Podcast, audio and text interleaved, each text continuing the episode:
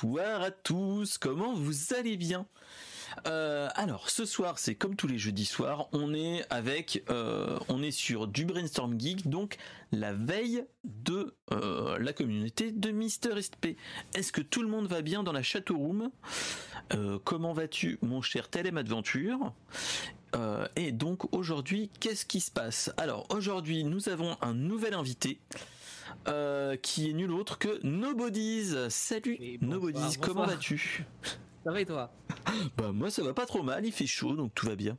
Enfin tout va bien. Ouais, on va dire relativisons sur la chaleur quand même. Hein, parce que... bah, il fait chaud, moi je trouve que 14 degrés ça va. Hein. Quand tu donc, vois que moi il fait 7 minutes. Attends, il fait combien là? Que je rigole 2 secondes. Ah non, 10, j'ai rien dit, c'est bon. Voilà, donc, entre 10 et 14 degrés, ça va. Et dans la maison, moi là, je suis avec le PC qui tourne et ainsi de suite, qui chauffe un petit peu. Ouais, bah, on doit être à 20-21 degrés, donc c'est bon, en t-shirt, ça va. Alors, donc, qu'est-ce qui se passe? Donc, Brainstorm Geek, c'est la veille de la commu sur l'univers geek. On parle d'un petit peu de tout, mais surtout de rien, comme dirait l'autre. Donc, n'hésitez pas à partager sur le Discord pour ceux qui veulent papoter pour la prochaine émission. Malheureusement, là, je vais pas pouvoir ajouter toutes les news que vous allez troller maintenant. Mais en tout cas, vous aurez... Ah, le bot est cassé. Le bot, ah merde. Bon, là. Bon alors, bah alors, c'est moche. Parce que, attends, est-ce qu'il marche l'autre? Eh ben non, non plus. Bon. C'est beau, hein? Ah, c'est beau. Ça, c'est beau la technique. Voilà, c'est beau la technique, bref. Donc, qu'est-ce qui se passe? Donc, on va faire 100, hein, c'est pas grave. On va papoter un petit peu. Oh, merci le BG. Donc, alors, qu'est-ce qui se passe? On va faire un petit. Je vais faire un petit SO. Hop. Merci. Ah bah voilà, il n'y a même pas besoin de balancer tout. Oh là là là. Toufik fait tout, donc c'est bon. Nickel roi. Ah là là, c'est bon. Alors, bah oui, je gère.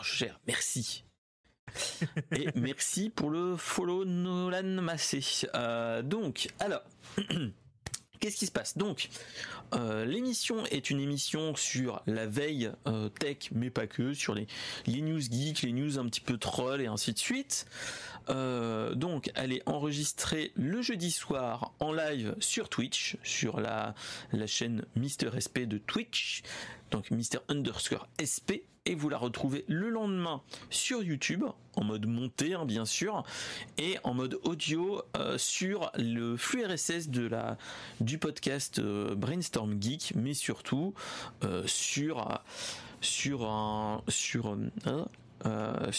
Spotify, Deezer, Amazon Music, iTunes et toutes ces choses-là dès le lendemain vers 16h. Donc voilà. Ça, c'est le petit moment promo. Donc n'hésitez pas à follow la chaîne, à vous abonner à la chaîne YouTube, tout ça. Et désolé mon cher Nolan, il n'y a pas de petit de son à ce niveau-là. Je les désactive pour l'émission. Je te redonnerai les points après coup. Raté. Et voilà, raté. C'est pas grave. Donc, qu'est-ce que je voulais dire d'autre? Ouais, bah, n'hésitez pas à follow la chaîne, tout ça. Oui, bah voilà, c'est merci Toufi qui nous sort tout ce qu'il faut. Donc voilà. Qu'est-ce que je voulais vous dire d'autre? Bah aujourd'hui, on a invité un nouvel invité qui est nul autre que Nobodies, et on va faire comme dans toutes les émissions où il y a des invités, on va faire un petit interview avant de commencer sur les news, et donc je vais poser 4 questions, qui est nul autre que qui es-tu, d'où viens-tu et où vas-tu? Et la 4e question, je la ferai après ces trois questions qui sont déjà pas mal. Je pense qu'on peut faire une bonne demi-heure, 3/4 d'heure, rien qu'avec ça. Ah, si on s'amuse un petit peu, on pourrait effectivement, mais oui, je vais peut-être pas non plus, jouer à ce tarif-là, quoi. J'ai l'impression que c'est la chanson un peu Lou, y es-tu, m'entends-tu, que c'est un peu ça, bref. Mais bon, voilà. Donc bah moi c'est Nobodies, je pense que vous l'avez vu, c'est écrit un peu partout. Donc bah en fait je suis un petit genou, hein, j'ai 26 ans, enfin je viens d'avoir récemment 26 ans et qui plus est, bah, au niveau des streams, je fais surtout de la musique personnellement. C'est ça. Beaucoup de musique, ça va aller de plus en plus vers la musique, puisqu'en plus je travaille sur des différents concepts qui vont s'ajouter au fur et à mesure pour ne faire quasiment plus que de la musique. Petit à petit, bah, c'est ça qu'il faut faire. C'est ça. Après. Donc c'est un travail, c'est un dur labeur, disons, à ce niveau-là. Donc effectivement, donc je fais pas mal de choses, musique à la guitare, on ne voit pas beaucoup, mais elle est là, là, voilà, ici, là, voilà, elle est cachée, enfin bref, voilà. Il y a un peu de tout, je fais du karaoké, musique à la guitare, musique, des créations musicales qu'on fait avec le chat aussi. D'ailleurs, je crois qu'il y en a eu une aussi pendant le temps d'attente tout à l'heure, ou une ou deux. Oui, il y en a eu une, enfin même deux, je dirais. Je sais plus, j'ai pas compté, j'avoue que j'ai pas. Donc, il y aura papa et voyager. Ok. Donc voilà, moi c'est un peu ça surtout, et en vrai c'est cool. Je m'amuse bien, c'est marrant. De toute façon, c'est ce qu'il faut faire. Hein. De toute façon, c'est le principal, c'est profiter, bien partager tes passions sur. Bah c'est ça. Et puis il y a tellement de choses à montrer, surtout dans la musique, c'est tellement large en vrai que du coup, tu as une marge de manœuvre qui est assez phénoménale. Donc pour ça, moi, j'essaie de le montrer en mode n'importe qui, entre guillemets, enfin pas n'importe qui, mais dans le sens où si moi je le fais, tout le monde peut arriver à mon niveau sans aucun problème. Surtout que je suis pas le mec le plus pro du monde, quoi, ça c'est clair. Donc du coup, j'aime bien montrer un peu tout ce que je peux faire, que ce soit au niveau de la guitare, ce que je fais quand je chante simplement, ou quand je fais mes chansons collaboratives, comme j'appelle. Donc voilà, c'est un peu ça. Et sinon, bah à la base, comment expliquer ça ? C'est vrai qu'à la base, je suis un gros gamer. Et initié depuis tout petit, hein, parce que c'est mon père qui m'a initié là-dedans à la base. Ah bah bravo. Ah oui, les chiens font pas des chats. Hein. Ça... J'ai une image dans ma tête. J'ai une image dans ma tête de moi tout petit en train de jouer à la première Xbox de mon père sur un jeu de rugby où je comprenais que dalle. Mais je crois que je devais avoir genre 2 ou 3 ans, quoi. Genre. Et c'est à ce moment-là que moi ça me fait mal au. Bref, que tu dis.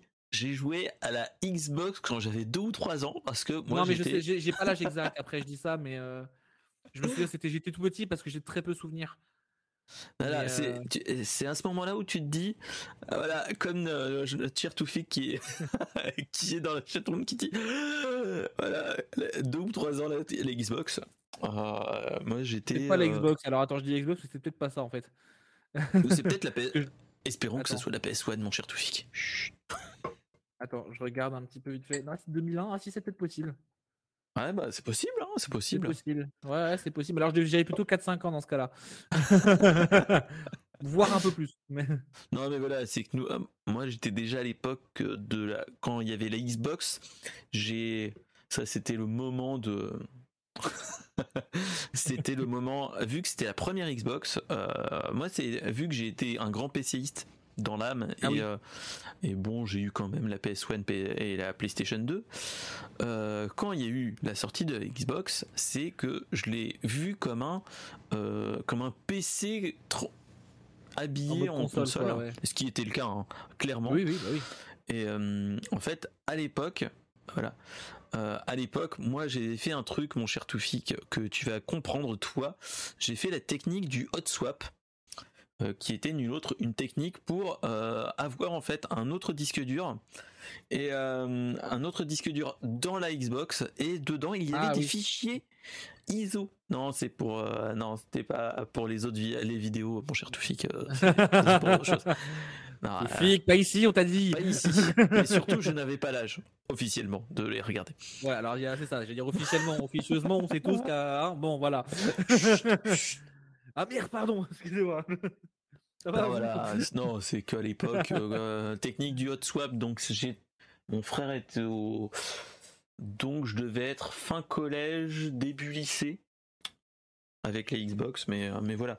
Donc on est à peu près là, et je l'ai encore, je l'ai pas ici, je l'ai dans la maison de vacances de la famille, que j'ai gardé. Il y a encore le disque dur, enfin IDE dessus, où tu as plein de jeux, plein de vieux jeux de la Xbox. Et par contre, ça ne dit rien le jeu de rugby. Mais je sais pas, j'ai un souvenir d'un jeu de rugby, c'était peut-être, ça se trouve, ça doit être peut-être dans ces eaux-là, un truc du genre. Mais je me souviens d'un truc où je comprenais que dalle, c'était pas du foot, ça c'est sûr. Bah parce après, c'est peut-être du football américain. En fait, je me demande, il n'y a pas une histoire, je crois que sur Xbox, à un moment donné, ils offraient un jeu avec le monde de la vente, tu sais, comme ils font aujourd'hui avec les consoles. Oui. Donc je pense que ça va être un truc dans ce genre-là. Je me souviens, je comprenais que dalle, mais mon père, il me posait là et puis il m'entendait plus, donc il était content. Donc j'ai ce souvenir-là qui me revient, mais après cette console, je l'ai plus jamais revue. Hein. Donc je pense quoi. Que ça se trouve c'était qu'un rêve, hein, ça n'est jamais arrivé, ça se trouve. Mais non, c'est vrai que j'ai. Vas-y. Après moi, quand on dit premier jeu, moi c'était pas ça, hein. C'était plus les Tortues Ninja de NES, le mal aimé, hein. Mais pas sur NES. Mais voilà, que tout le monde connaît maintenant avec le JDG, mais voilà. Donc voilà. Oui.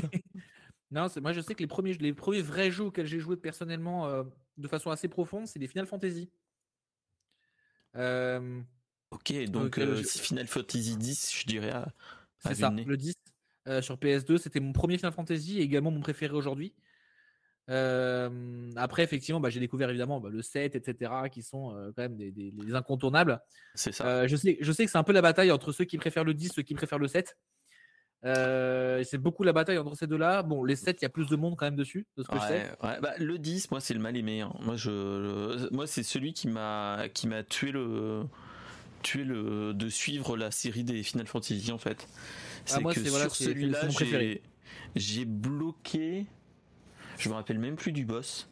Mais en fait, j'ai bloqué un boss. Il y avait une save juste avant le boss. Et en fait, mes persos n'étaient pas assez. N'avaient pas assez de level. Et donc, je pouvais pas revenir en arrière. Donc, j'ai été bloqué avec ma sauvegarde comme ça. Ah oui. Donc, oui, d'accord. Donc, c'était soit soit je devais refaire tout en entier. Et j'ai dit, tant pis, non. Je le revends. Et voilà. Mais non, mais c'est ça. Moi, c'était mon préféré aujourd'hui et encore aujourd'hui. Hein, je sais que je l'ai refait au tout début de ma chaîne il y a bientôt un an de ça. Mm-hmm. C'est le premier jeu que j'ai recommencé à faire parce que je me suis dit, vas-y, quitte à me faire kiffer. Ouais. Tant qu'à faire, on y va. Hein, voilà. C'est ce qu'il faut se dire. Hein, c'est ça. Et sinon, je suis un grand amateur des jeux de gestion aussi. Je parle pas des Sims, je parle plus des trucs triples genre Tropico, la série des anneaux. Ce genre de jeu, par exemple, ce genre de jeu que j'aime beaucoup. Et donc, tout ce qui est City Skyline, non moins. Peut-être. Je l'ai pas fait. Je l'avoue que celui-ci, je l'ai pas fait. Comptabilité Simulator. Alors non, pour le coup, j'ai plutôt fait Entrepreneur Simulator où j'ai appris à monter l'entreprise, ce qui fait qu'aujourd'hui, c'est moi qui ai appris la comptabilité à mon père, qui fait qu'aujourd'hui, il est chef comptable dans son entreprise. C'est faux. C'est complètement faux. Non mais voilà, non, c'est cool. C'est cool. Ça, c'est donc City Skyline que je te conseille. Ouais. Et après, si tu veux faire le truc un petit peu what the fuck, tente tout ce qui est Two Point Hospital et Two Point Campus qui est sorti il n'y a pas si longtemps que ça. Je l'ai installé il y a quelques jours sur ma Xbox pour que je l'essaye. Donc, ça, mais je suis un grand joueur. J'ai découvert à la base avec Tropico 2. Le premier était un peu. Je ne l'ai pas vu parce que je l'avais essayé. Je l'ai trouvé. J'avais du mal sur celui-ci. Alors que le 2 était déjà un peu plus simplifié, donc c'était plus facile.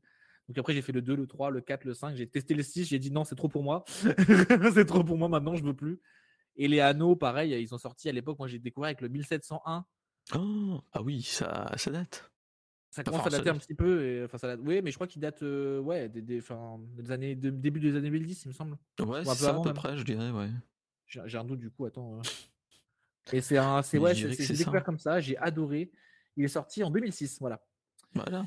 Et j'ai adoré c'est El Presidente après avec tel Tropico et moi ça me tapait des délires les El Presidente avec les voix incroyables, les doublages français qui étaient plutôt bons, très réussis je trouve personnellement, mais j'ai beaucoup rigolé. Moi, là, ça va être Toufik va être d'accord dans la chatroom. Moi, les meilleurs streams que je me rappelle de Tropico, c'était le 5 ou le 6, je me rappelle plus.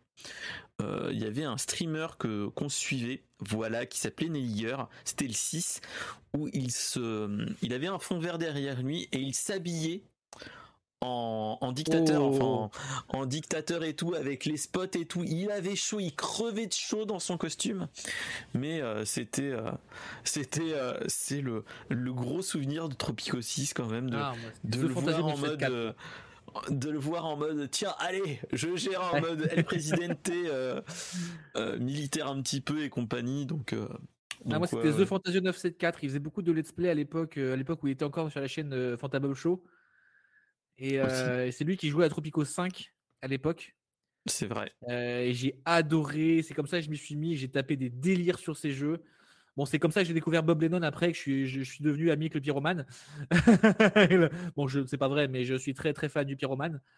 Et du coup, voilà, donc sur l'univers du jeu vidéo, j'avoue que je suis beaucoup dedans, je joue à plein de choses à côté. En ce moment, bah, évidemment, il y a tous les derniers jeux que j'essaie de jouer. J'ai acheté une dernière console Next Gen exprès pour ça. Le jeu dont il ne faut pas prononcer le nom, paraît-il. Ça commence par H et... C'est ça, voilà. Je sais que je le ponce personnellement parce que je suis fan. Après, le seul jeu auquel j'ai du mal, je sais pas ce qu'il en est de votre côté, que ce soit du tien ou dans le chatroom, c'est les FPS. Je suis très peu fan de ce genre de jeu.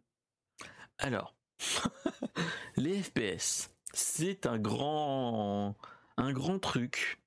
Moi, je suis... bon, là, on va voir mon âge. C'est les FPS... Moi, les premiers FPS que j'ai eu, c'est Wolfenstein 3D, pas le. Okay. Et Doom. Ouais, Doom, j'y ai joué à l'époque. À la base. Après, le meilleur ensuite, c'est Duke Nukem 3D. Hein. Je connais moins ça déjà. Voilà. Je te le conseille à l'occasion, mais ne le fais pas en stream. Je te le conseille. Oui, non, je ne comptais pas. C'est pas mon genre. Voilà, pour la blague, faut aller au moins jusqu'au 2e niveau pour aller voir les stripteaseuses qui, tu peux leur donner de l'argent pour qu'elles se dévêtissent. Voilà, yes. Voilà. Ça, c'était mon moment de blague. Et plaisir. Et ça date des années 96. Voilà pour. Okay. Voilà. Donc j'avais 9 ans. Voilà, j'avais moins un an. Je sais pas encore. Voilà. Donc voilà. Et après, oui, bon, après les FPS. Maintenant, j'ai moins d'affect que à l'époque, qui m'a un petit peu tombé des mains. Hein, de toute façon, entre guillemets, moi, ça a été le. Là, ça va être l'histoire de ma vie. Hein. C'est gros souci entre guillemets, c'est que quand je suis rentré dans la vie active, de par mon taf, j'ai dû un petit peu mettre en suspens aussi. Beaucoup de choses vu que je faisais des trajets entre là où j'habite et donc entre Orléans et Paris, et donc je faisais 2 heures de trajet matin, 2 heures de trajet le soir, donc tu rentres je sais pas quelle heure. En fait je partais je prenais un train pour vers 7h, j'arrivais au boulot vers 9h, 9h10. Je partais là-bas à 17h et j'arrivais sur les coups de 19h. Donc le temps de tout préparer la bouffe et ainsi de suite. Se préparer pour le lendemain. À 22h, t'es claqué, tu dis « Allez, ciao bombino, je me couche !» Donc on va dire que les moments où j'aurais pu jouer, c'était un petit peu réduit. Même chose pour tout ce qui est console. Donc ça a été un moment où j'ai eu un PC qui marchotait, qui était très bon à l'époque, mais pendant 6 ans et demi, vu que ça a été mis de côté, il y avait le PC était plus si puissant que ça, hein, j'ai envie de te dire. Ça faisait plus PC gamer quand je suis revenu, donc voilà. La mode passe vite même pour les PC. Hein, c'est ça, et l'un dans l'autre entre guillemets, c'est que tous les jeux, je les regardais de loin. Et petit peu, c'est pour ça aussi que j'ai suivi des gens sur des émissions, mais quand je revenais chez moi en mode Wi-Fi et compagnie, je regardais aussi des vidéos de jeux et ainsi de suite. Et il y avait, donc on était à l'époque de Diablo X9 et ainsi de suite, donc j'ai vu de loin, mais c'est tout. Mais je me suis arrêté à ça, et les Battlefield et autres jeux que j'ai essayé m'a tombé un petit peu des mains. C'est quand j'ai commencé ma chaîne, donc ça va bientôt faire 3 ans. Enfin bref, on va fêter les 3 ans en avril, donc voilà. Mais j'avais commencé un petit peu avant. Voilà. Je jouais à Apex Legends. J'avais pas un bon niveau, hein, clairement. Voilà, ça peut te rassurer parce que étant déjà trentenaire déjà de base et accessoirement j'avais un PC qui n'était pas chez moi en fait. Je m'étais acheté, enfin je louais un PC qui s'appelait le Shadow PC, si tu connais, et tous les jeux compétitifs de ce type là, même s'il y a très peu de latence, t'as quand même un petit peu de latence, donc voilà. Truc, hein. Et entre guillemets, moi je me dis toujours que ce n'est pas moi, c'est ce n'est pas moi le problème, c'est le PC ou la, c'est toujours un peu compliqué. Voilà, ou la manette, comme dirait l'autre. Hein. Donc, ouais, bon, ça c'est oui, voilà. Mais... c'est toujours la faute de la manette. J'en connais qui vont les péter comme ça. Hein. C'est... Toujours. Hein, c'est... Il n'y a pas longtemps, je jouais à Fortnite parce que du coup, j'ai testé. Hein, je serais bête si j'essayais pas. Et je jouais avec d'autres copains justement. Et à un moment, j'entends un blon. Qu'est-ce qui se passe? Et j'entends putain de manette, j'ai fait ah, je crois qu'elle y est passée. Voilà, après voilà. Après bon, oui, moi il y a eu un trou de 6 ans malheureusement où c'était plus du tech que du et autre chose que le tout ce qui était jeux vidéo. Bah, en fait, c'est la période fin de la Wii, fin Wii et Wii U. Ouais, parce que je me suis remis bien au début de la Switch en me disant ah, elle me tente la Switch, mais voilà, que j'ai repoussé, bon je l'ai eu l'année dernière donc voilà. Oui, d'accord, il y a eu un laps de temps quand même. Ouais, voilà, il y a eu un petit laps de temps mais Non, c'était hier. Hein, quoi ? C'était hier la Switch, le début de la Switch. Donc voilà, mais bon, maintenant je rattrape mon retard et entre guillemets, je joue aussi à tous les jeux qui ont été aussi fondateurs pour moi, donc d'où pourquoi je fais actuellement un marathon Tortue Ninja, où je viens de finir le Tortue Ninja NES et je suis bien content de l'avoir terminé. Voilà. Ouais. Celui-là, c'est fait, on n'en parle plus. Voilà, c'est ça. Hein. C'était pour la Saint-Valentin, j'ai dit. Oui, hop, bah oui. C'est la soirée de l'amour. Je vais me faire mal avec Tortue Ninja. Voilà. Donc bon, mais ça se fait. Hein. Donc voilà. Donc oui, donc tu as répondu à qui es-tu, d'où viens-tu et où vas-tu. Bah pour vous je vais là où je pourrais. En fait, c'est ça. Mais la réponse, c'est un peu ça. C'est je me laisse guider par les flots. Je travaille sur. En fait, j'essaie de me professionnaliser dans le sens où j'essaie de créer des trucs toujours plus complexes qui soient intéressants pour les personnes qui souhaitent regarder. Maintenant, je sais que j'ai mes points faibles sur certains trucs et j'essaie de travailler dessus, mais c'est pas simple. Donc, je parle surtout niveau communication, notamment, genre avant et après stream. C'est jamais vraiment simple à savoir comment doser les choses et comment faire les choses bien. Ouais, non, mais ça se fait petit à petit. Un tapis volant nucléaire, exactement. L'anecdote, c'est parce que c'est sur ma pochette de modèle de dernière chanson qui est sortie. Je suis sur un tapis volant, voilà. Avec les petits clins d'œil qui vont bien du tapis volant. Ça. Exactement. Et donc, voilà, vers où je vais, je sais pas, qui vivra, verra. Bah, c'est ce qu'il veut se dire après. Ça. Voilà. Ok, donc après tu as un petit peu répondu à la 4e question qui était le premier contact avec l'univers geek, donc la Xbox. Hein. Bah je pense que c'est ça. J'ai un doute sur mes souvenirs qui sont pas très fiables, on va pas se le cacher. Enfin surtout à l'époque. Mais sinon effectivement, genre, aujourd'hui chez ma mère et mon beau-père, j'ai la PS2, la PS3, la PS4, j'ai pas mal de jeux. Surtout les grands fans de Square Enix. Hein. Moi, je suis un très très grand fan de ce qu'ils peuvent faire, que ce soit les Final Fantasy, les Kingdom Hearts, les Dragon Quest, notamment. Moins fan de Nier Automata, mais ça, c'est un autre délire. C'est différent. C'est, tu vois, les RPG, les JRPG, Moi, ça a été le Final Fantasy X qui m'a un petit peu dégoûté le jeu des autres JRPG, malheureusement ou heureusement.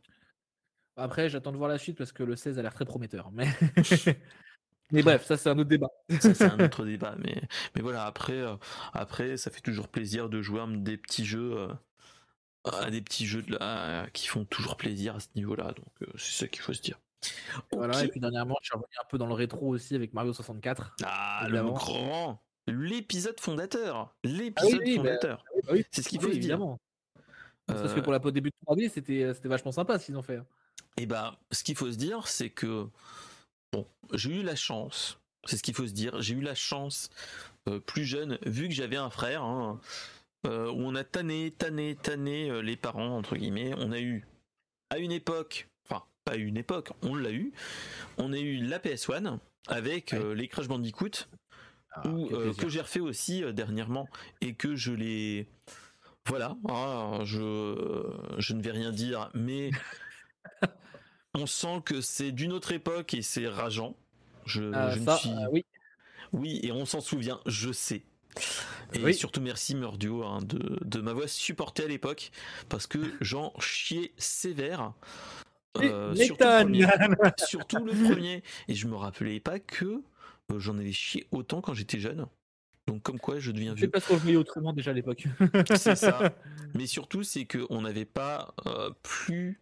Enfin, on va dire que dans les Crash Bandicoot, on n'est pas dans un vrai Super Mario 64. Non, ça c'est clair.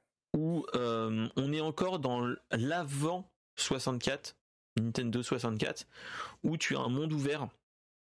Enfin, ouvert. Oui, il y a ouvert et ouvert, on est d'accord. C'est ça. Où c'était plus un... où c'est Crash Bandicoot et tous les autres jeux qui sont arrivés après, enfin avant surtout, mais après un petit peu, mais moins, où c'était vraiment... tu devais aller d'un point A à un point B et t'avais pas beaucoup de déviations. Donc voilà. Et oui, ça a été vraiment l'épisode fondateur. De toute façon... notre cher Mario a marqué beaucoup de gens, même avant et surtout avec celui-là. Surtout après, en plus, après du coup. Bah, après, on va dire, c'est après il y a eu la GameCube. La GameCube, Mario Sunshine, c'est mal aimé quand même, ce qu'il faut se dire. Hein. Le Wii. Apprécié, aujourd'hui. Il reste relativement apprécié, mais pas autant que ce qu'il pourrait, je pense. Bah, c'est ça. C'est un mal aimé, moi je trouve. Hein. C'est alors qu'il était très bon et. Ouais. Et en plus il avait, moi c'est ce que j'aimais à l'époque quand je l'ai fait, je l'ai fini aussi à l'époque, c'est le ton avec attention je vais spoiler avec le méchant qui est nul autre que Bowser Jr. Et waouh, le spoil, voilà, le spoil hein. Et en fait qui croit que sa mère c'est Peach, donc déjà la question en tant qu'adulte tu te dis pourquoi Bowser a pu, bref, avec Peach, déjà. Pourquoi est-ce qu'elle a accepté? Déjà, parce que tortue pique, ça, voilà. Voilà. Et, mais bon. Je la garde celle-là, je l'aime bien. Voilà. Et mais voilà, mais après celui sur Wii qui a une masterclass avec les Mario Galaxy 1 et 2, qui a un masterclass. Surtout le 1. Bah, le 2 est quand même bon, hein. Le 2 est bon. Oui, non, je dis pas qu'il est mauvais, c'est juste que le 1 est au-dessus. Ah oui, bah, on va dire que c'est le 1 a, entre guillemets, ouvert la porte au deuxième, parce qu'il a vraiment, fait un bon en avant par rapport à Sunshine. Et après, bon, le meilleur, c'est Odyssey, que je n'ai pas fait, que j'ai fait il n'y a pas si longtemps. Bah, si à l'occasion, si ça te dit, moi je te le conseille, il est vraiment bon. Et même si tu veux, il y aura peut-être moyen de moyenner, mais bon. Non, ce que je voyais, surtout, j'ai vu des gens comme Ponce qui font des speedruns en ce moment. Oui. Il y a des gens comme ça, j'ai des potes aussi qui font des speedruns dessus, et j'avoue que j'aimerais bien, ne serait-ce que le faire une fois, quoi. En fait. Bah, franchement, faut le faire une fois parce qu'il y a déjà plein de clins d'œil dedans. Et il change des autres aussi. Et salut mon cher Mada aussi. Mais voilà. Il y a un grand fan des Pokémon aussi, j'en rajoute au passage aussi. Donc, j'ai tout fait jusqu'à la fin. Bah. Mais ça c'est voilà, c'est passons sur ce débat. Il faudrait que je me pose sur les Pokémon parce que je sais qu'il y en a une qui serait en mode qui sera à côté en mode allez vas-y papa, on va se le faire. Attention, vaut mieux peut-être partir commencer justement si tu toi qui es plus dans le rétro, va d'abord peut-être sur rouge, jaune et bleu, pour commencer. Let's Go, oui, à la limite. Mais tu peux trouver, je pense, les bons vieux jeux à l'ancienne. Or, argent, j'ai déjà fait le... Enfin, à l'époque, j'ai fait le... J'avais le bleu ou le rouge. Tiens. J'avais l'édition Tortank, donc le bleu. Ouais. Et j'ai pas fait ceux d'après. Parce que... Moi, j'ai commencé sur argent, moi. Mais il faudrait que je les fasse. Il faudrait que je les fasse peut-être hors stream. Mais chose... C'est là j'appelle Big N, c'est faites les portages de des Pokémon sur les nouvelles applications Game Boy Advance, s'il vous plaît. Si ça peut te rassurer, ça arrive. Il y a Ruby, Saphir et Emeraude qui arrivent sur sur la Switch. Donc c'est clairement considéré comme faisant partie des meilleurs jeux Pokémon qui existent à l'heure actuelle. Donc tu pourras faire mieux là-dessus, c'est avec plaisir. Et je pense que moi, c'est ceux que j'ai aimé le plus, tout du moins en tout cas. Et évidemment, après, les autres au fur et à mesure, peut-être que ça arrivera. Après, je veux dire, sur la Switch, tu as déjà Diamant et Perle qui a été en remake, c'est déjà ça. Qui a été refait. Après, le reste, un jour peut-être. C'est ça. Parce que bon, le Let's Go Pikachu, même si c'est plus ou moins bleu et jouet, c'est complètement différent. Ah, voilà. C'est plus ou moins inspiré, faut pas se leurrer, mais différent quand même. Mais voilà, je pense qu'il faudra que je le fasse tout ou tard. Faudra que je les fasse, hein, mais peut-être pas pendant les streams.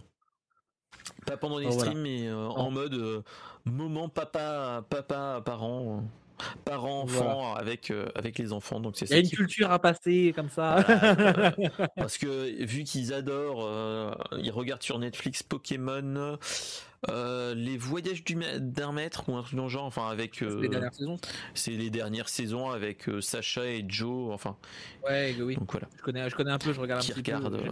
Qui regarde qui. Moi, quand je suis avec eux, je les regarde. Donc c'est ça. C'est voilà. Ça n'a pas changé, hein, ça reste pour les enfants, mais même moi en tant que fan, j'aime bien regarder. Donc, avec la fin de Sacha, ça y est, c'est fini. Hein. C'est ça. Surtout, on va voir comment ça va se goupiller avec les nouveaux vu qu'ils ont annoncé. Pour moi, c'est fini. Hein. Je l'entends comme tel. La même saveur. Hein. Ça n'aura pas la même saveur, je pense. Mon cerveau l'entend comme tel, genre c'est fini. Il y a plus la Team Rocket, il y a plus Sacha, il y a plus tout le monde. C'est fini pour moi. Mais il y avait eu quand même la Team Galaxy et tout le tralala. Enfin, il y a eu les autres antagonistes des autres jeux hein, dans la timeline de Sacha, entre guillemets, pendant les 25 ans où il est resté à ses 14 ans pendant. C'est pas drôle, c'est que tout le monde a vieilli sous lui, quoi. C'est en fait, clairement, c'est ça. Hein. Tout le monde a vieilli sauf lui. Bref, passons sur ces détails-là. Donc voilà. Donc en tout cas, voilà, on va passer maintenant aux news. Ça serait pas mal, vu qu'on a pas du spin sur la planche, mais presque, hein. Presque parce que très très lourd. Parce qu'il y a du lourd, du très très lourd, comme dirait Michel et Michel sur les ciné. Voilà. Donc allez. Sans transition, on va commencer les news avec la news écologie. Alors, c'est une petite annonce qui est en fait annonce faite par le géant danois de l'énergie éolien, qui a annoncé qu'il a trouvé un moyen de réutiliser les pales des éoliennes. En fait, mon cher Toufik, la question subsidiaire, son contact avec l'univers geek, il l'a un petit peu répondu dès le début, donc on va pas aller plus loin que ça. Donc, en fait, ce qu'il faut se dire, c'est que l'éolien, l'énergie éolienne, on a un gros souci, enfin, déjà, d'un point de vue énergétique, on a un souci. Déjà de base, c'est que l'éolien, au niveau production, ayant des connaissances qui travaillent dans l'éolien, enfin dans l'énergie et dans l'électricité, la grosse problématique de l'éolien, c'est que quand il n'y a pas de vent, tu produis pas. Et surtout, c'est quand tu produis, enfin quand ça fait trop de vent, ça ne produit pas non plus de l'énergie. C'est-à-dire que en fait, quand tu as une vitesse, quand le vent va trop fort, En fait, la turbine ne se met en débrayage, en sécurité, parce que ça va trop vite. Et en fait, tu pourrais péter ce qui est à l'intérieur, en fait. Donc c'est pour ça.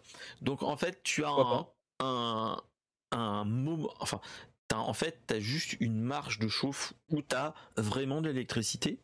Et en fait, je pense que vous le voyez en France, mais on a quand même beaucoup d'éoliens, de parcs éoliens, et surtout un peu trop aussi des fois.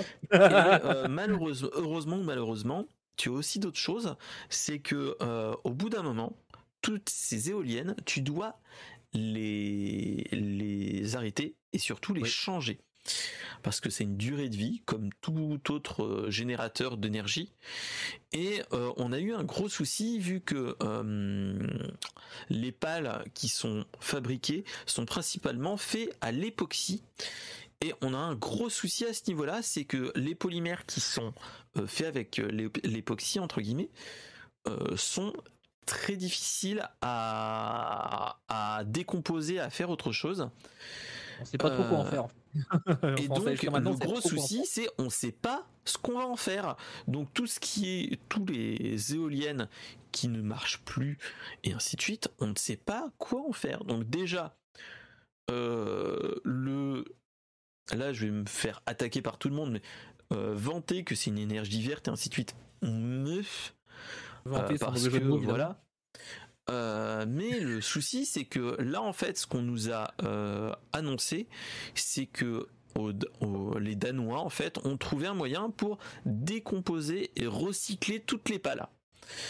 Oui, mon cher Mada, oui, c'est mieux que rien, mais ce n'est pas constant. Tu peux le comprendre du fait que le vent, on n'a pas du vent 24/24, et en dessous d'un seuil de vitesse qui entraîne les pales, bah, ça produit rien, et au-dessus d'un seuil, ça ne produit pas, pour éviter que tu pètes ton éolienne, vu que ça coûte quand même un peu cher. Ça serait un petit peu con de le péter pour rien entre guillemets. Donc c'est ça aussi, hein. Donc voilà, c'est ce qu'il faut se dire, c'est que les pales, c'est environ 100 mètres de, ça peut aller jusqu'à 100 mètres de long, et les composants qui sont dedans sont très difficiles à recycler. Et ce qu'on a eu en fait, c'est que là on a donc c'est les présidents de Vesta, une boîte danoise comme je disais, en fait a trouvé un moyen déjà pour les rendre recyclables, même ceux qui sont déjà à la décharge, pour pouvoir le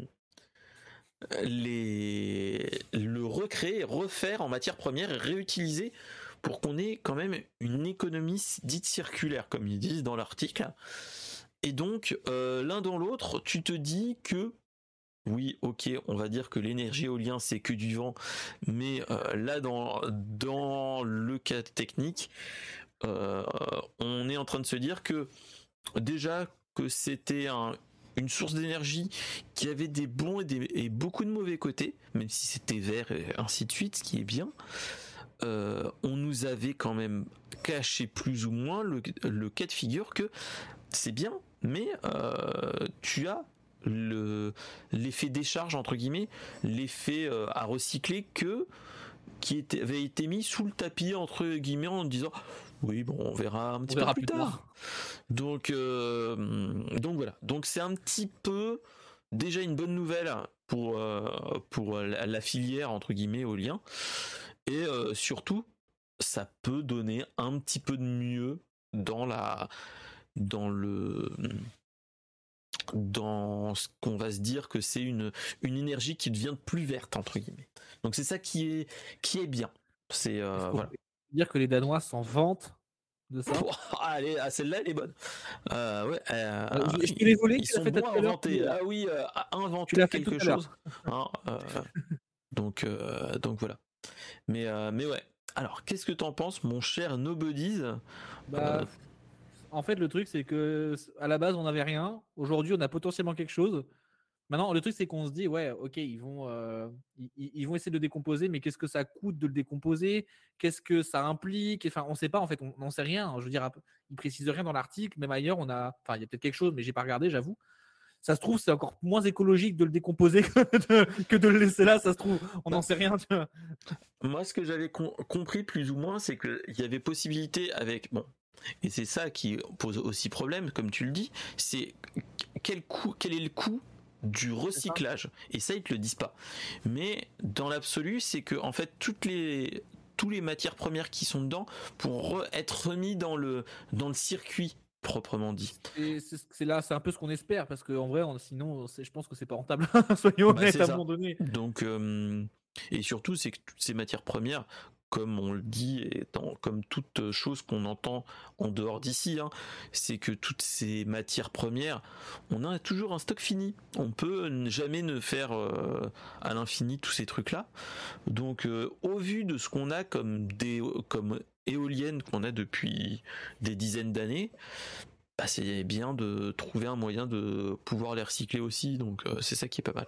Bah, donc, le gros avantage surtout, c'est que ça permettra premièrement, bah, effectivement, de pouvoir de moins utiliser de nouveaux matériaux entre guillemets, de pouvoir réutiliser les anciens, mais surtout de pouvoir continuer à faire tourner toutes les usines qui produisent ces pales ou des éoliennes complètes. J'en sais pas trop comment ça marche à ce niveau-là, de pouvoir continuer à les faire tourner tout en gardant finalement le même circuit.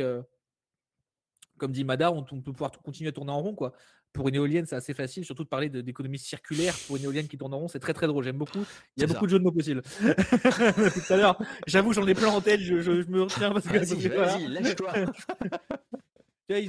Dans l'article, ils ont fait le jeu de mots que l'énergie éolienne a le vent en poupe. Bon, c'est très facile, voilà, j'ai envie de dire, bon, ils cherchent, quoi.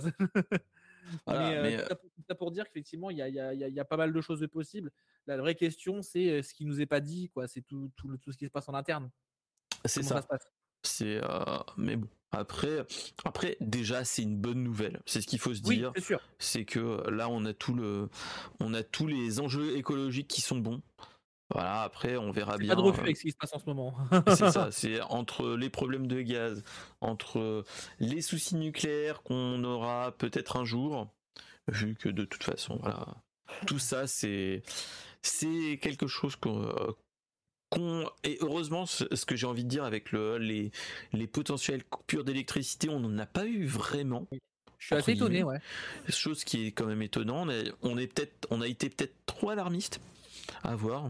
C'est peut-être mieux dans le sens que dans l'autre. Mais bref, voilà. C'est. En plus, je voudrais rebondir sur un truc que tu as dit juste avant, enfin, que je crois que c'est l'article qui en parle. Enfin, par rapport au vent, le fait que ça tourne trop ou pas assez, ça ne se produit pas.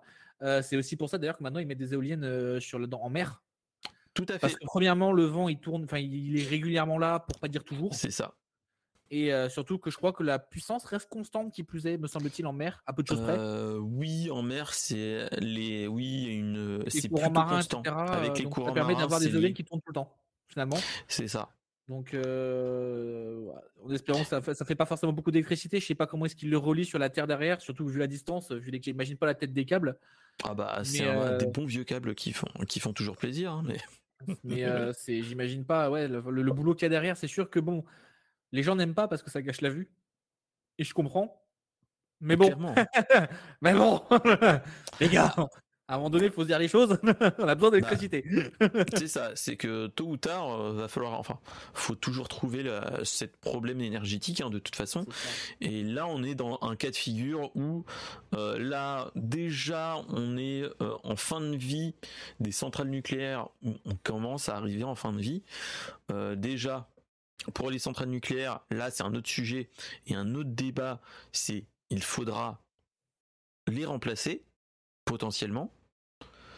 Donc, il y a encore un autre débat, mais un autre truc à créer. Mais ça, c'est ce que je veux dire, c'est notamment pour l'instant, pour ceux qui ne savent pas, dans le nucléaire, ils font de ce qu'on appelle c'est au niveau des atomes entre guillemets, c'est ils coupent l'atome pour pouvoir créer de l'énergie. La fission, merci. Fusion. Et aujourd'hui, ils cherchent un moyen de faire de la fusion qui est en termes d'énergie beaucoup plus gros, et en plus de ça permettrait, s'ils y arrivent, d'éliminer les déchets nucléaires en bonus, clairement. Recréer un truc stable. Après, ce qu'il faut se dire, c'est que ça, on en avait parlé dernièrement aussi, vu qu'il y avait eu une annonce sur la fusion nucléaire, oui. Qu'ils avaient trouvé le point d'ignition, c'est-à-dire que en fait ils étaient arrivés à que en envoyant beaucoup d'énergie au début, mais que après que la réaction arrive à s'auto-entretenir et que on est un rendement entre guillemets, c'est-à-dire que le rendement était on était autosuffisant, c'est que le magnétisme qui permet de bloquer entre guillemets la réaction de fusion, c'était ça a permis ça, mais ça ne permettait pas de créer autant d'argent, d'énergie que ça. On en est encore là, un jour, mais voilà, ça arrivera. Et ça serait bien, salut mon cher Siram Nod et Agwab. Hello, Siram et Agwab. Donc, ça sera un beau sujet. Ça sera un beau sujet aussi le jour où ils y arriveront. Ce sera trop bien. Genre on pourra tout éliminer et enfin avoir des problèmes en moins en termes nucléaires, quoi. C'est ça. C'est que voilà, c'est le problème nucléaire. Après, c'est ce qu'il faut se dire. C'est là dans notre cas de figure actuellement avec les problèmes énergétiques, c'est le gaz, il y a des soucis d'approvisionnement, vous savez pourquoi. Le charbon, là quoi. Le pétrole, aussi, hein, j'ai envie de te dire. Quoi qu'ils ont appris à en synthétiser, mais ça c'est autre chose. Voilà, mais c'est un autre cas de figure. C'est ça. Et après, qu'est-ce qu'on a d'autre ? Après, on a le nucléaire ou les barrages. Les barrages, en France, on a un petit peu fait le tour. Malheureusement. Ça devient compliqué, malheureusement. Ça devient compliqué. Et ensuite, et rouler au caca, ça serait pas mal, mon cher Agwam. Mais je peux te dire qu'il y a des gens qui vont en chier, hein, sans mauvais jeu de mots. C'est ça. Mais après, ça serait quelque chose. C'est la biomasse, mon cher Agwab. On appelle ça. Même qu'on en déborde. De toute façon, ça. Ouais. C'est ça. J'ai bien et des donc, blagues, je mais malheureusement, heureusement ou malheureusement, actuellement, ce qui vaut le plus le coup, c'est le nucléaire, avec les problèmes ce qu'il en est. Voilà. On verra comment ça se goupille, mais voilà. C'est là actuellement avec les besoins énergétiques qu'on a.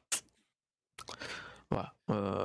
Tôt ou tard, je pense, là ce n'est que mon avis personnel, on va être obligé tôt ou tard de repasser de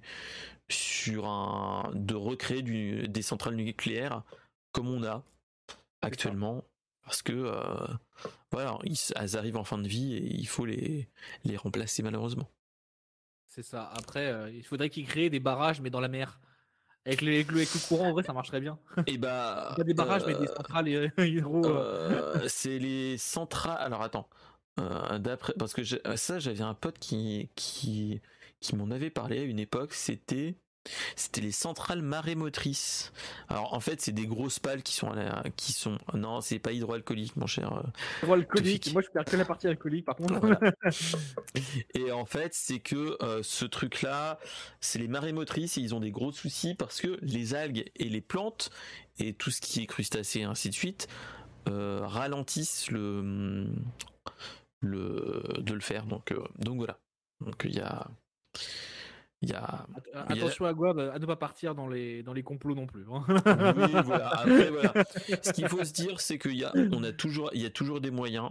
Faut aussi se poser la question si, comme on disait là pour la décomposition des matières premières, des pales d'éoliennes, c'est est-ce que l'énergie que tu injectes dedans vaut le coup entre guillemets? D'un point de vue rentabilité entre guillemets. C'est dans notre cas de figure si la biomasse que tu peux utiliser te permettrait de créer de l'énergie sans trop en perdre, ça serait bien. Mais voilà. Donc, on propose de prendre la connerie humaine en général en termes d'énergie, on n'est pas trop mal. Et ça je pense que si on arrivait à le faire, je pense que là, on serait autosuffisant. Et on créerait un deuxième soleil. Plus besoin de fission nucléaire, fusion nucléaire, tout. Hein. Non, marcher la connerie humaine, ça va. Parfait, ça c'est. Il y en a certains, ils en débordent.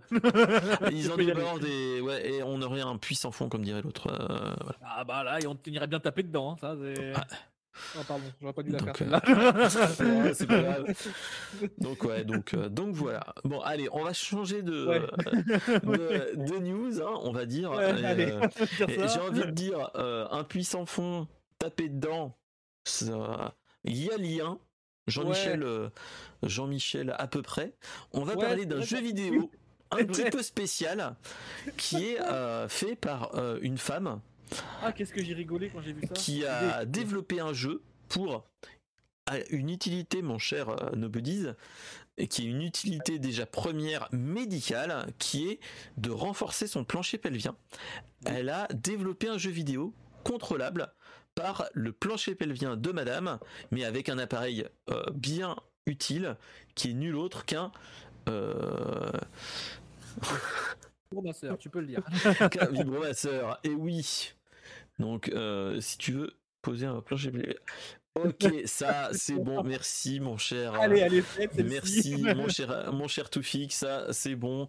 Le plancher, l'instant bricolage, ça marche bien. Après, donc voilà. Donc en fait, elle a créé un petit, une application Android qui s'appelle You Are What You Eat, qui est entre guillemets, qui entraîne ton plancher pelvien, tel les problèmes de, les appareils de rééducation chez les kinés pour l'après l'accouchement, et mais pas que. Et donc pour utiliser cet outil, il faut un vibromasseur connecté qui mesure en fait la pression et la température interne de la personne. Et donc pour sauter, on est en fait on est sur un jeu type un run and gun entre guillemets, hein, où tu dois éviter, comme le petit dinosaure, le petit T-Rex sur Chrome, où tu dois sauter au-dessus et ainsi de suite. Là on est sur un où on doit sauter au-dessus de certains et manger d'autres et ainsi de suite. Donc ça te fait un petit travail au niveau du plancher pelvien, où tu dois contracter, décontracter, ainsi de suite. Et tout ça te permet d'éviter tout problème.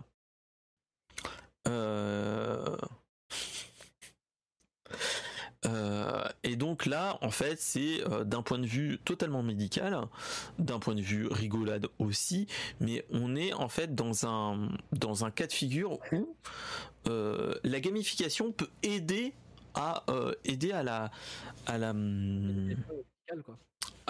un but médical. Et c'est ça qui est bien, c'est ce qu'il faut se dire, c'est que là on est plutôt bon, on est dans un cas de figure où ça peut être vraiment utile et surtout très très cool. Et en tout cas merci mon cher Toufik pour être resté, et bonne nuitée. Bisous Toufik, des gros bisous. Des bisous, allez. Bisous. Et donc voilà, dans l'absolu, la news en elle-même était marrante, ça c'est ce qu'il faut se dire, mais d'un point de vue médical, et même d'un point de vue adulte, tu te dis que ce truc-là c'est génial. C'est génial pour madame, mais pas que.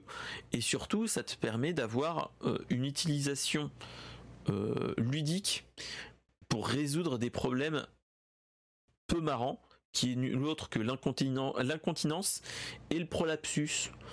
Donc voilà, hein, c'est une chose qui est quand même très intéressante. Et surtout que elle vient d'annoncer qu'il y a une version iOS qui devrait arriver. Et ça... ça vend du rêve. En vrai, moi, ce qui me fait beaucoup rire, c'est... comment expliquer ça ? Le fait que je suis sûr qu'il y a des streamers qui vont avoir la bonne idée de vouloir le faire, ce jeu. C'est sûr. Un jour, c'est sûr. Après, d'un côté, moi, j'ai envie de dire... ça pourrait être juste pour la voir, en fait, je pense. Bah, du moment qu'on ne voit pas, qu'on voit pas où est le vibro, voilà, après, on s'en fout, hein, j'ai envie de dire. On a vu tellement de choses sur Twitch qu'à mon avis, franchement, on n'est plus à ça près, quoi. Ah, c'est ça. C'est ça. Après, la prochaine étape, c'est utiliser le vibromasseur pour d'autres choses. Pour, par exemple, utiliser pour finir Elden Ring, par exemple. Vu qu'il y a des gens qui font qui font plein de jeux comme ça en mode totalement what the fuck, avec des manettes totalement what the fuck, ça pourrait être une utilité. Ou même faire Super Mario 64 avec un vibromasseur. Et ça. Et vous imaginez faire un triple saut avec un vibro? Mais voilà, mais... Mais voilà, c'est ça qui est bien, c'est que voilà, on est sur un truc totalement ludique et que potentiellement on est dans un truc qui peut être marrant et un petit peu not safe for work, mais voilà, on est dans un truc bon et plutôt marrant. Donc, manette, hein, j'ai envie de dire à un moment donné. Voilà. Donc voilà. Qu'est-ce que t'en penses, mon cher? J'ai déjà plus ou moins dit ce que j'en pensais. Après, effectivement, c'est étonnant. Sur le principe, ça paraît étonnant quand on lit ça. T'es en mode quoi? Attends, quoi? Attends, je suis sûr d'avoir bien lu là. Et mais en fait, quand on y pense, effectivement, avec les détails, c'est loin d'être bête parce que des fois, c'est tellement compliqué de faire ces rééducations de façon fun. Oui, fun, je pense qu'on peut le dire. Après, je sais pas, j'ai pas envie de le tester, je tiens pas plus que ça. Mais effectivement, ça peut être vachement pratique. Je pense surtout à toutes les sages-femmes qui vont aider à faire de la sage-femme ou des kinés ou qui s'en occupent pour la rééducation. Ça sera toujours beaucoup plus facile à faire pour les femmes qui ont la flemme de le faire, qui n'ont pas envie. C'est toujours plus rigolo de le faire avec un jeu, quoi. C'est ça. Bon, après, maintenant, j'attends un speedrun de ce jeu-là sur Twitch maintenant. C'est ça, maintenant, on va attendre les speedruns, voilà. Mais comme dit Madame, bon, après Madame, elle va être musclée à ce niveau-là. Après, il faudra faire attention. Mais, voilà, tu peux te faire broyer très rapidement, quoi. Faut faire attention à. Faut faire attention à son aubergine. Tout, voilà. Ça peut faire mal, quoi. Faut faire attention. Voilà, ça peut faire mal. Mais voilà, donc c'était la news un petit peu what the fuck, mais qui fait toujours rire à ce point de vue-là, donc c'est ça qui est cool. Donc voilà, alors on va passer sur le gros du sujet, qui est nul autre que les trailers du Super Bowl. Alors, dans la nuit du dimanche au lundi, il y a eu le Super Bowl, et comme toujours, entre les demi-temps du Super Bowl, nous avons des pubs, mais aussi des bandes annonces des prochains films qui vont arriver dans l'année. Alors, il y a eu déjà le show de Rihanna au moment de la mi-temps, mais il y a eu surtout des gros films. Qu'est-ce qu'on a eu ? On a eu un truc, bon, en tant que geek, qui font plaisir. Il y a eu The Flash, qui est un film quand même qui a été plutôt attendu. Et on avait beaucoup de...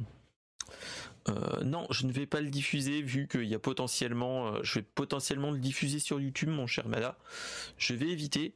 Vous pouvez retrouver les trailers. Voilà. Ce qu'il faut se dire, c'est que dans The Flash, le truc qu'il faut plaisir, c'est que il garde le personnage de Ezra Miller qui est The Flash, qui est Barry Allen. Oui. Et en fait, ce qu'il faut se rappeler, c'est que Flash, l'origin story, c'est que quand il était jeune, sa mère est morte par un Flash, un méchant Flash pour être précis, le Reverse Flash. Et en fait, c'est son père qui a été incriminé comme le meurtrier de sa mère, et donc l'un dans l'autre, voilà. C'est ça un petit peu le résumé de l'origin story. Et ensuite, Flash obtient des pouvoirs suite à un coup de foudre, en tant que laborantin. Il est en train d'utiliser des produits chimiques, et suite à une tempête et les produits chimiques, il est devenu l'homme qui court le plus vite du monde. Et donc voilà. Et donc oui, ce n'est pas la série, c'est le film. C'était l'acteur qui jouait dans Batman vs Superman et dans la Justice League, si tu te rappelles, mon cher Mada. Donc voilà. Donc qu'est-ce qui va se passer à première vue, c'est que il va, vu qu'il a déjà la vitesse de ce Flash, il a la possibilité de courir tellement vite qu'il peut aller dans le temps, qu'il peut aller en avant ou en arrière, tel Marty McFly et le Doc avec la DeLorean, mais lui juste en courant. Ce qu'il va essayer de faire, c'est qu'il va essayer de voir si il peut sauver sa mère, ce qu'il a fait, et éviter de perdre son père qui va dans la prison, et ainsi de suite. Sauf que suite à ça, il va y avoir quelque chose, c'est que on va avoir des problèmes de continuité temporelle, le paradoxe temporel, et ainsi de suite. Comment il peut devenir Flash alors que, ainsi de suite. Et donc là, en fait, ce qu'on va arriver, c'est que ça va c'est que ça va créer un événement qui est déjà passé sur les comics, qui est nul autre que Flashpoint. Je ne sais pas si vous connaissez Flashpoint. En fait, ce qui se passe, c'est un arc de DC Comics, de The Flash, où en fait il arrive à arrêter Reverse Flash qui tuait sa mère, et donc en fait si il l'arrête, le méchant Flash, en fait toute la continuité changera et potentiellement ça fera un effet papillon. C'est-à-dire que, comme on dit avec l'effet papillon, c'est que des petites actions peuvent provoquer, si on change des petites actions, ça peut provoquer des choses. Voilà, comme ça, oui, enfin bref, mon cher Mada, mais voilà. Et en fait, ce qui va se passer chez lui, c'est que cette chose-là va provoquer, dans le Flashpoint, si mes souvenirs sont bons, c'est que ça va provoquer qu'il va perdre ses pouvoirs, entre guillemets, et surtout tous les super-héros vont aussi changer. Ça va pas être... Bruce Wayne va malheureusement perdre la vie, mais ses parents vont survivre par exemple, et que notre cher Batman ne sera pas Bruce Wayne mais le père de Bruce Wayne, et ainsi de suite. Et il y a toute une cascade d'événements comme ça qui fait que, imaginons, voilà, il va y avoir toute une cascade. Dans le comic, c'était ça, malheureusement. Et là, à première vue, au vu de la bande-annonce, on va avoir d'autres choses.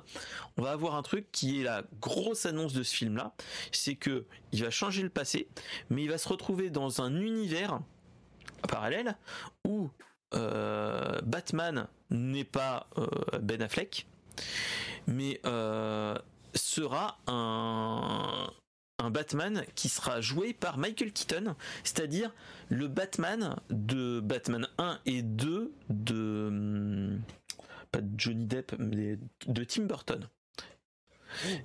Donc ça sera ça sera un Batman Julien Lepers, pour ceux qui connaissent la blague, vu que Michael Keaton ressemble beaucoup à Julien Lepers. Ouais. Voilà. Donc voilà, il va y avoir aussi malheureusement on va pas voir Henry Cavill, on va voir il n'y aura pas de Superman malheureusement, mais on va avoir une Supergirl, ce qui est nul autre que Kara-El, qui est le pendant féminin de Superman, mais qui n'est pas élevé par des fermiers. C'est celle qu'on voit déjà dans justement dans toute la partie d'ici, qu'on voit beaucoup en série, c'est déjà elle qui la joue. C'est ça. Ok. Mais ça sera pas la même actrice et ainsi de suite. Donc c'est ça qui fait pas la même actrice, okay, d'accord. C'est que suite à l'annonce aussi de que James Gunn reprend le DCU, en fait, ce film-là, en fait, même si ça fait lien avec les autres films, en fait, ça fait que ce Flashpoint, comme je le dis, c'est que en fait on va recréer un univers où on n'aura plus Ben Affleck, on n'aura plus Henry Cavill et tous les autres. Comme ça ils peuvent faire autre chose, ils repartent de zéro entre guillemets et peuvent refaire un univers partagé d'ici, peut-être mieux que ce qu'on a eu entre guillemets entre Superman, Man of Steel avec Henry Cavill et Aquaman avec Jason Momoa, quoi. Bah, c'est vrai qu'on a eu pas mal de choses là au niveau du DC. Alors, je suis pas un grand connaisseur du DCU parce que je suis moins fan habituellement. Mais de ce que j'ai vu, effectivement, ils avaient tendance, depuis qu'il a reprise là, ils avaient tendance à vouloir dégager à pas mal de monde. Notamment, je l'avais vu parce que par rapport à Henry Cavill qui était acteur aussi dans la série The Witcher, accessoirement. Peut-être, je sais pas si tu en as déjà parlé dans une autre émission, je me souviens plus. Mais effectivement, le fait que il a dit qu'il ne jouait plus The Witcher parce qu'il voulait jouer le rôle justement de Superman qui lui a été finalement retiré. Et oui, on lui a dit un petit peu au revoir, merci, mais bon, donc, après il s'est pris une belle douille, le pauvre. Malheureusement, ouais. Après moi je me pose j'ai pas peur pour lui parce que on a eu aussi une autre annonce pour Henry Cavill qui a un gros geek dans l'âme, aussi. Donc Henry Cavill, si tu passes par là, si tu veux, tu peux venir. Il va se lancer sur Twitch. Tu peux venir sur ma chaîne, il y a pas de souci. Voilà. Voilà, mais surtout en fait il va développer un autre univers qu'il adore en tant que gros geek, qui est l'univers Warhammer 40000. Je sais pas si tu connais. Donc il a été approché pour faire pour produire et peut-être participer à Warhammer 40000. Donc voilà. Donc oui, mon cher Mada, ce film va sortir au cinéma. Donc ce reboot là va être plutôt bon. Et en fait j'en avais parlé avec Pierre et les Multivers il y a 2 ou 3 épisodes, que en fait James Gunn avait annoncé un nouveau DCU, et donc en fait ce film là qui sort le 14 juin va faire en fait un reboot de l'univers partagé, et il va y avoir 5 films et 5 séries où on suivra pas que les personnages qu'on pense. On aura un petit peu de Batman, mais il n'y aura pas que ça. C'est ça, il pète tout et il recommence, quoi. C'est ça, il recasse tout et il recommence. Après, d'un point de vue continuité, c'est plausible, parce que le DC Universe au comics a vécu des choses comme ça, où ils rebootaient entièrement. Le New 52 par exemple dans les années 2000, c'est ça. On a refait entièrement l'univers d'ici à partir de Flashpoint, et ouais. C'était tout ça. Donc je me dis pourquoi pas. Après il y a peut-être un moyen de moyenner à ce niveau-là. Ça dépend comment ils l'amènent. Encore une fois. Voilà. Donc après moi je fais confiance à James Gunn, qui est quand même plutôt bon et qui est entre guillemets le lien avec la deuxième bande-annonce qu'on a eue, qui est que en mai 2023, le 3 mai, on va avoir le dernier volet des Gardiens de la Galaxie, et c'est le dernier film des Gardiens de la Galaxie qui est fait entre guillemets par James Gunn. Donc voilà. Je vais pas vous montrer la bande-annonce qui est magnifique aussi. Où on sent que quand même il y a une époque qui commence à se refermer, qu'on voit qu'il va y avoir peut-être des morts dans l'équipe, et on va aussi creuser l'origin story de Rocket Raccoon, comment il est devenu Rocket, et ainsi de suite. On a vu que Groot en plus grandissait, et surtout Groot devient plus qu'adolescent, on devient celui qu'on a connu. Il est quasiment comme ce qu'on a connu, voire peut-être un petit peu plus violent, donc ça peut être marrant à voir. Donc c'est ça. Voilà. Après je pense que là ça va être vraiment la fin d'une époque où on va potentiellement voir peut-être Star-Lord peut-être mourir, Peter Quill, Gamora peut-être, Batista aussi est déjà mort à la base. Oui, mais de l'autre univers partagé, entre guillemets. Il y a beaucoup de possibilités que Batista, qui est Drax, il dit qu'il veut un petit peu faire d'autres films, donc potentiellement il y aura peut-être un arrêt aussi avec lui, et tout ça. Donc je pense que ça va être la fin d'une trilogie qui risque de faire beaucoup de mal aux gardiens. Bah après, il faut voir comment ça va être ramené pour la suite, parce qu'on a vu que les phases du MCU, on a encore du boulot et du temps avant que ça soit terminé. Hein. C'est ça, c'est ça. Ils l'ont amené, c'est quoi, 2027, 2028, je sais plus. Ouais, vous c'est ça. Loin, après, moi, d'un point de vue personnel, je sais pas quel est ton avis, mais moi, je trouve que la phase qu'on vient de terminer, c'est-à-dire la phase 4, était pas foufou, clairement. À part peut-être le Loki qui était pas trop mal, la série Loki, des choses comme ça, mais les films étaient pas foufou dans l'absolu, entre le Wakanda Forever qui était moi mais sans plus, toutes ces choses là, c'était une phase de transition comme dirait l'autre. Ouais, alors c'est pour ça. Après ça s'est terminé du coup avec la mort de comment il s'appelle, de Thanos, de Black Panther.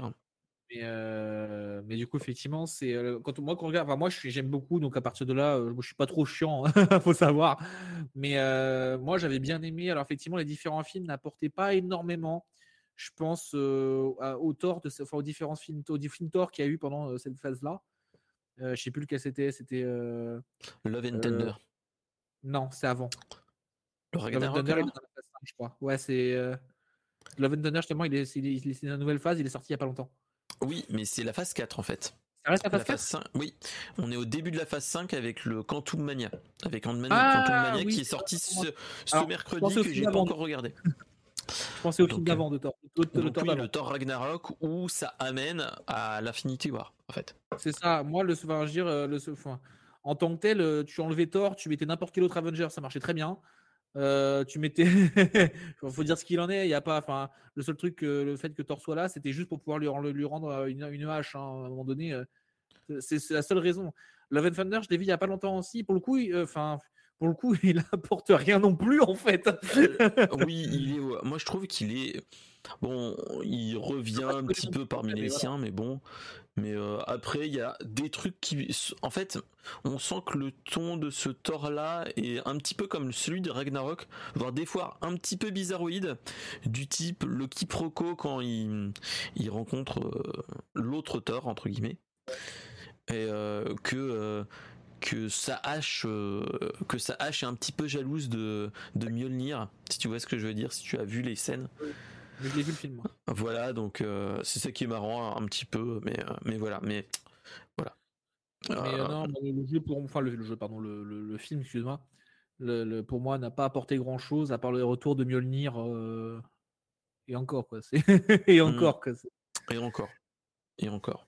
Et là, moi j'ai vu, enfin, je suis pas allé le voir, le film Ant-Man et Quantumania.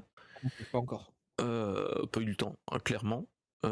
Mais le truc qui fait peur, c'est que j'ai regardé un petit peu les retours, et il y en a beaucoup qui le conchient, mais clairement, qui disent que c'est les plus nuls du MCU. Donc c'est ça qui me fait peur. Quand tu dis conchis, c'est en un ou deux mots? En un seul mot. On sait jamais. Mais on peut le faire aussi en deux mots, mais bref, mais voilà. Mais non, moi je sais que ça m'attire plus pour l'instant. J'ai peur d'être déçu et de. En fait, j'ai vu un truc qui était assez intéressant, qui était à entendre, c'est que le fait maintenant les films du MCU, c'est la scène post cinématique. Oui, c'est ça. C'est le truc intéressant. C'est ça. C'est ce que c'est pas forcément mon avis dans le sens où moi les films. Comme je suis quelqu'un qui aime bien prendre mon cerveau et le poser en faisant un film, je m'en fous. Concrètement, je m'en fous. Je passe un bon moment quand même. Mais moi, je sais que quand j'aime bien un petit peu avoir un petit peu plus de profondeur, disons. Aujourd'hui, le MCU, ils l'ont plus, quoi. Ça, c'est fini. Non, là, il n'y est plus, hein. Clairement. J'ai peut-être un peu plus d'espoir maintenant dans le DCU s'ils refont un reboot, mais... Bah, franchement, tu regarderas, c'est pas l'épisode d'avant, c'est l'épisode... Alors, attends. On est l'épisode 24, donc 23, 22. Ça doit être l'épisode 21, on en a parlé avec Pierre et les Multivers, un autre streamer qui est fan des jeux, des jouets, mais pas que, mais surtout des BD, des comics. Ouais. Et il disait que quand même il y avait du lourd là. L'annonce du DCU est quand même plutôt bon. Bah, du coup, ça peut être l'occasion pour moi justement de me plonger dedans un jour, parce que je l'ai jamais vraiment fait. J'ai regardé la série Arrow pendant un bon moment, mais c'était il y a longtemps. Donc rester sur les anciennes versions du DCU à l'époque où il était au fond du fond, quoi. C'est ça. Et c'était et Arrow de Green Arrow, il était pas si fou que ça en fait. Moi j'aimais bien, mais c'était sympa pour regarder en faisant autre chose. C'était une série quoi. Faut pas c'est ça. Clairement c'était une série comme une autre, comme j'aurais pu regarder, je sais pas, n'importe quoi. Voilà, type un Supernatural ou autre. Hein. Ouais voilà. Mais c'est pour ça, du coup, j'ai fini par arrêter de regarder parce que je me suis dit ça y est, ils sont en train de partir en cacahuète. À un moment donné, je vais laisser tomber. Et après... du coup, Madame, non, j'ai pas vu Ant-Man encore. Non, moi non, pas du tout. Mais il me fait peur, donc. C'est pareil. C'est ça. Donc, on va continuer dans le monde des Disney entre guillemets. Ouais. On va suivre. On va voir le prochain épisode qui est le 5e épisode, parce que j'ai le mal-aimé qui est à côté de moi. Le 5e épisode de Indiana Jones, où on retrouve Harrison Ford en mode vieux, hein, faut pas se leurrer. Il a plus de 80, il a quasiment 80 ans, je dirais, Harrison Ford. Ça y est. Hein. De quoi ? C'est un papy maintenant, ça y est. Hein. Et bah là oui, et en fait là on va le retrouver très tard, et surtout on va avoir des scènes où ils vont faire un Harrison Ford jeune. Donc c'est un truc qui peut être bon. Le pouvoir de la post-prod.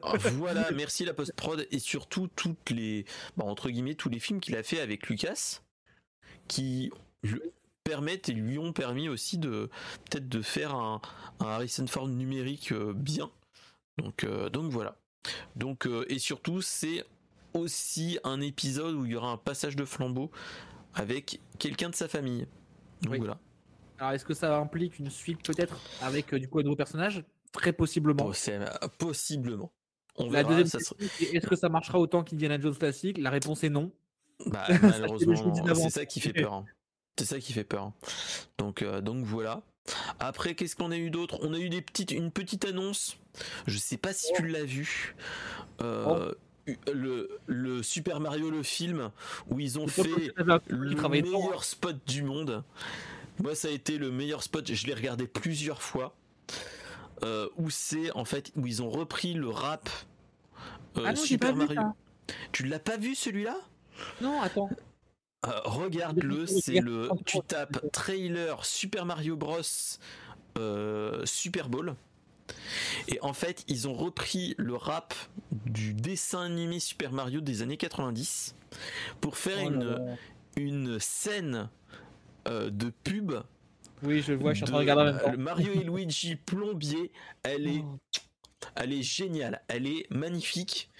Et tu vois que plus ça va, plus ça donne envie. Et surtout, je pense que ça ne peut être que un bon film. Ah, c'est clair. Que un bon film, surtout qui sort le jour de mon anniversaire. Donc ça peut être que un bon film.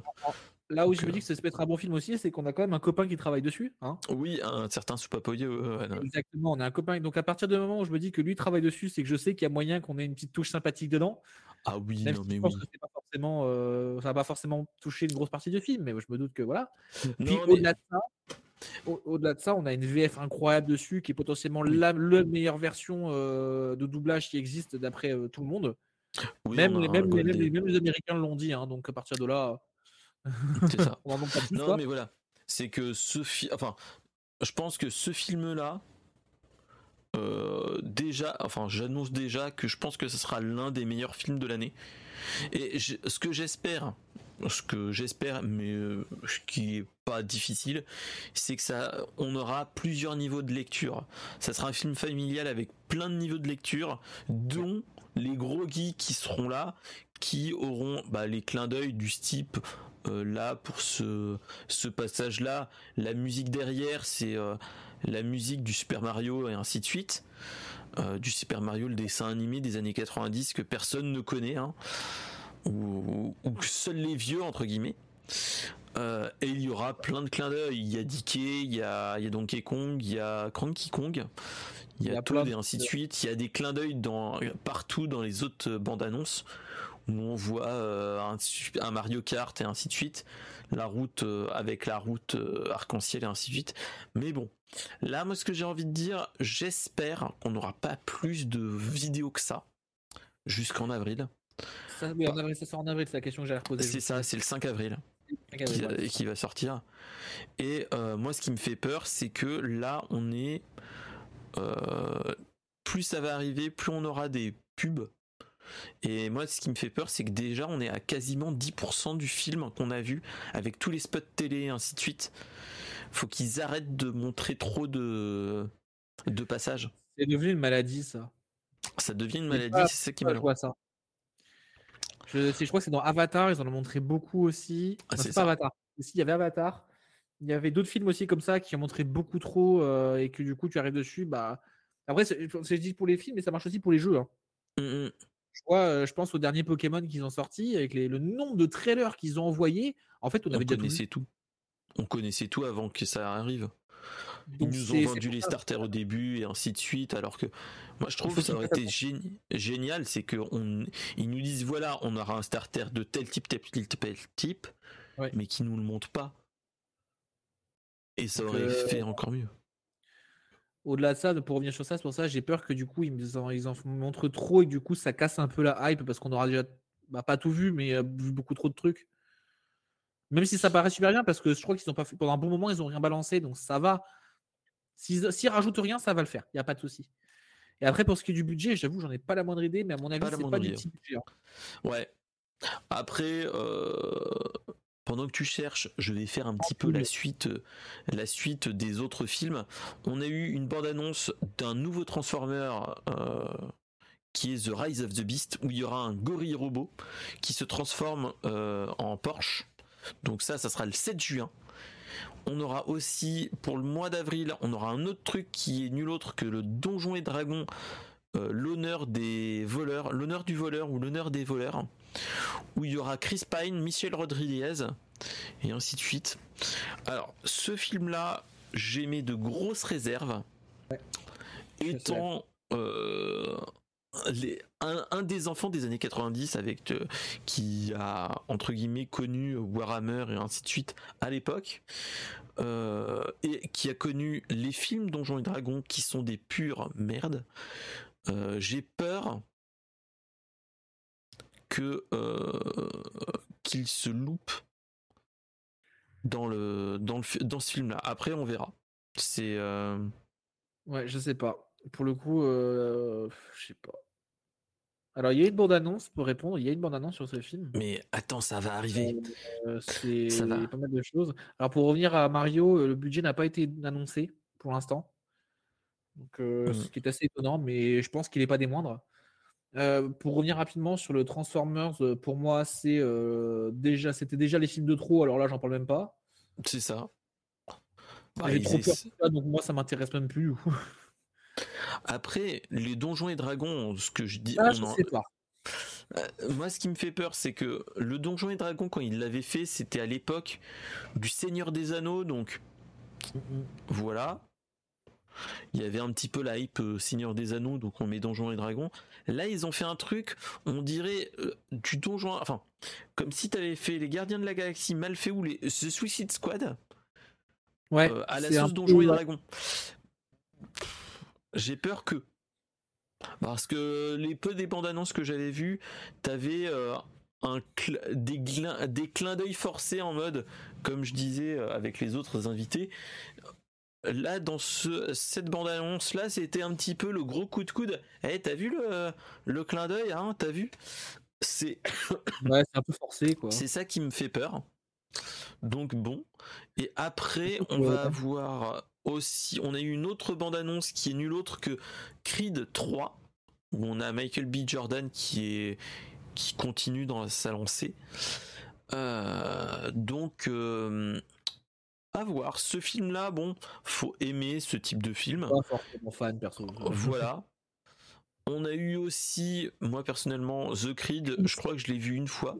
On a eu Scream 6, où il y aura Jenna Ortega qui est nulle autre que Mercredi, qui sera dans un film d'horreur avec le Scream, qui sera le 6e épisode, et on aura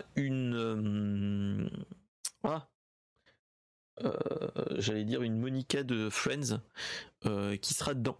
J'ai pas les noms, je ne pourrais pas dire. Mais voilà. Moi, je pense que les noms, c'est uniquement pour attirer du monde, que c'était, à mon avis, que c'est pas... J'ai peur que le film soit pas ouf et que ce soit juste des têtes d'affiche pour attirer du monde, quoi. Bah, c'est ça. Donc voilà. Et surtout, il y a le grand moment de blague. On a eu aussi l'annonce de Fast and Furious 10. Attends, mais déjà, pour moi, il y avait 9 films de trop. J'exagère, je suis désolé, mais c'est... Pour moi, c'est du vu, du re-revu, du re-re-revu, c'est bon. Alors, en fait, moi, là, je l'ai regardé, entre guillemets... moi, j'avais regardé le 1 et le 2 à l'époque, quand j'étais gamin. Quand j'étais ado, donc voilà. Mais en fait, moi, je dirais qu'à partir du 4... Attends. Le Tokyo Drift, c'est le 4 ou le 5 ? Ah, me demande pas, bref, j'ai regardé que le premier. Le 3 ou le 4. Enfin bref, c'était l'épisode limite, le 3. Merci ma chère Mada. Après, les 4, 5, 6, 7, 8, 9, on va sur du film d'action à la triple X, qui était pas vraiment dans ce type-là, dans ce cas de figure-là. Donc voilà, ça devient de plus en plus du n'importe quoi, mais j'ai envie de dire, en fait, je suis à la limite de me poser la question si les Fast and Furious, en fait, on n'est peut-être pas trop critique à dire ouais, c'est du n'importe quoi, voilà, le scénario c'est un post-it et ainsi de suite. Est-ce que ça serait pas, il le tourne pas maintenant dans le type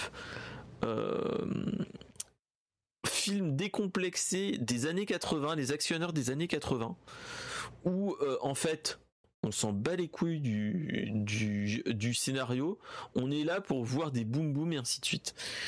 Et c'est ça qui... Ceux qui veulent ça, oui, ils sont bien. Là, c'est ça que tu te dis, c'est que voilà. Là, Jason Momoa qui arrive en tant que grand méchant, et le truc qui est totalement what the fuck, d'après ce que j'ai compris, c'est le fils d'un méchant du 4e ou 5e épisode qui vient se venger de Dominique Toretto et qui veut détruire la famille. Parce que la famille... Voilà. Putain, j'avais oublié ça. Voilà. Voilà. Donc... je pense que c'est un film qu'il faut regarder en mode je pose mon cerveau à côté et voilà. Ouais, mais ça c'est comme les 9 premiers. Hein. Voilà. Voilà. Après, il y a un truc qui est plutôt bon, que je trouvais plutôt intéressant, qui est le film historique, qui suit en fait les coulisses de la création des Air Jordan, des baskets Air Jordan. Et c'est réalisé par Ben Affleck. Et ça peut être très intéressant. Donc voilà. La question que je me pose sur ce film là, c'est comment est-ce qu'ils vont l'amener? Est-ce que ça va être trop humoristique ou pas? Alors ça va être axé sur cette histoire du partenariat, comment c'est fait vraiment? Auquel cas ça se rapproche du documentaire presque. En fait ils vont faire une sorte de biopic. Regarde les bandes annonces. Ouais. C'est une sorte de biopic et surtout ça sortira sur Amazon Prime Video. Ouais. Ça sera un direct tout j'allais dire un direct tout DVD mais non. Donc voilà. Et c'est bien, ils ont ramené des bons acteurs de ce que je vois. Hein. Donc ouais, et les gars qui sont dedans, j'ai pas les noms. Ça risque d'être du lourd. Je me rappelle plus des noms, je les ai vus. J'ai vu la bande-annonce, je me suis dit ouais, c'est pas mal. Donc voilà, et surtout on va avoir aussi un autre film qui est totalement what the fuck que moi qui va pas me donner envie. Ça s'appelle 65 millions d'années, où en fait c'est un pilote d'avion qui se retrouve en fait qui traverse le temps et il se retrouve il y a 65 millions d'années avec des dinosaures. En fait, c'est Jurassic Park caché, je sais pas, mais... En fait, c'est un mix entre Jurassic Park et Retour vers le futur. Donc, et surtout avec Adam Driver. Encore une fois, est-ce que c'est juste un nom pour amener du monde? Il y a vraiment moyen, on va pas se le cacher. Après, il peut être bon. Hein. Après, ça peut être un bon film, mais ça donne pas plus envie que ça. Donc ouais, alors bon, j'ai envie de dire, vu comment il a joué son dernier personnage, je sais pas si... Bon, enfin je parle du dernier le plus connu, évidemment. Après, en dehors de Star Wars, il était plutôt bon. Ça va, oui, non, ça va, je rigole. En disant ça, je rigole, évidemment. Oui, non, mais voilà, après, il était plutôt bon dans les autres films, hein, donc pourquoi pas, moi J'ai mis des réserves sur ce film, dans le sens où j'ai peur que l'histoire soit complètement farfelue et que ça n'amène pas à grand-chose. C'est ça. Et surtout que, bon, les navions, hop, passage dans le temps... Oh, des dinosaures, c'est bon quoi. C'est bon quoi. Voilà, faut que les scénaristes trouvent un scénario un petit peu qui tienne la route. Mais bon, après, à voir. Hein. À voir. Et ça sortira. Quand est-ce qu'il va rencontrer la Nabila version dinosaure, mais bon. Ça va être dur. Bah donc, non, elle est déjà telle qu'elle a pas bougé depuis, hein, 65 millions d'années, elle a pas bougé depuis. Tu sais, on la retrouvera sans plastique. Ouais, c'est vrai. De toute façon, là, à ce niveau-là. Mais après, de toute façon, le plastique, ça dure des années, ça peut durer des milliers d'années. Donc. Bah, pour ça, avec 65 millions d'années, avec un peu de chance, ça devrait le faire. Donc ouais, donc voilà. Donc, est-ce que t'avais vu d'autres films qui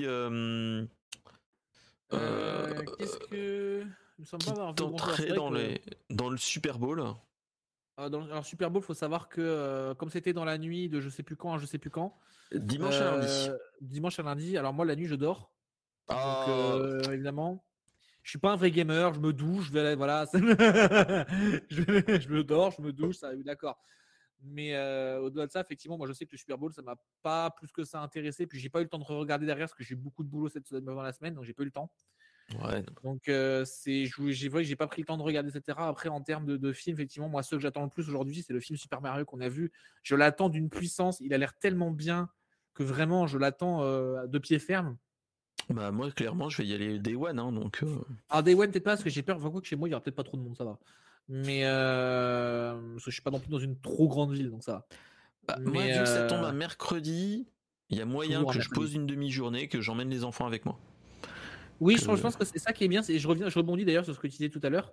Dans le sens, effectivement, c'est qu'il y a plusieurs niveaux de lecture. Il y aura le côté familial où juste tu es avec ta famille, tu regardes un bon film Mario, c'est marrant, on s'amuse bien. Il y a tous les geeks qui vont débarquer en disant là, il y a tel rêve, tel rêve, tel rêve, tel rêve, tel rêve, tel rêve. Et ça va être juste trop drôle. Effectivement, comme dit Mada, je pense qu'effectivement, la salle risque d'être blindée de gosses.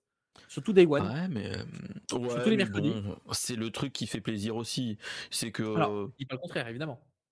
Mais voilà. C'est ça. Mais moi, ça sera aussi le kiff de entre guillemets, de l'héritage, entre guillemets, de partager ta passion avec ton gamin. Quoi. Évidemment. Bah, on en revient à ce qu'on disait tout à l'heure, en début de stream d'ailleurs, hein, à un moment donné. Hein, on parlait de ça, effectivement, par rapport à que ce soit Pokémon ou d'autres jeux.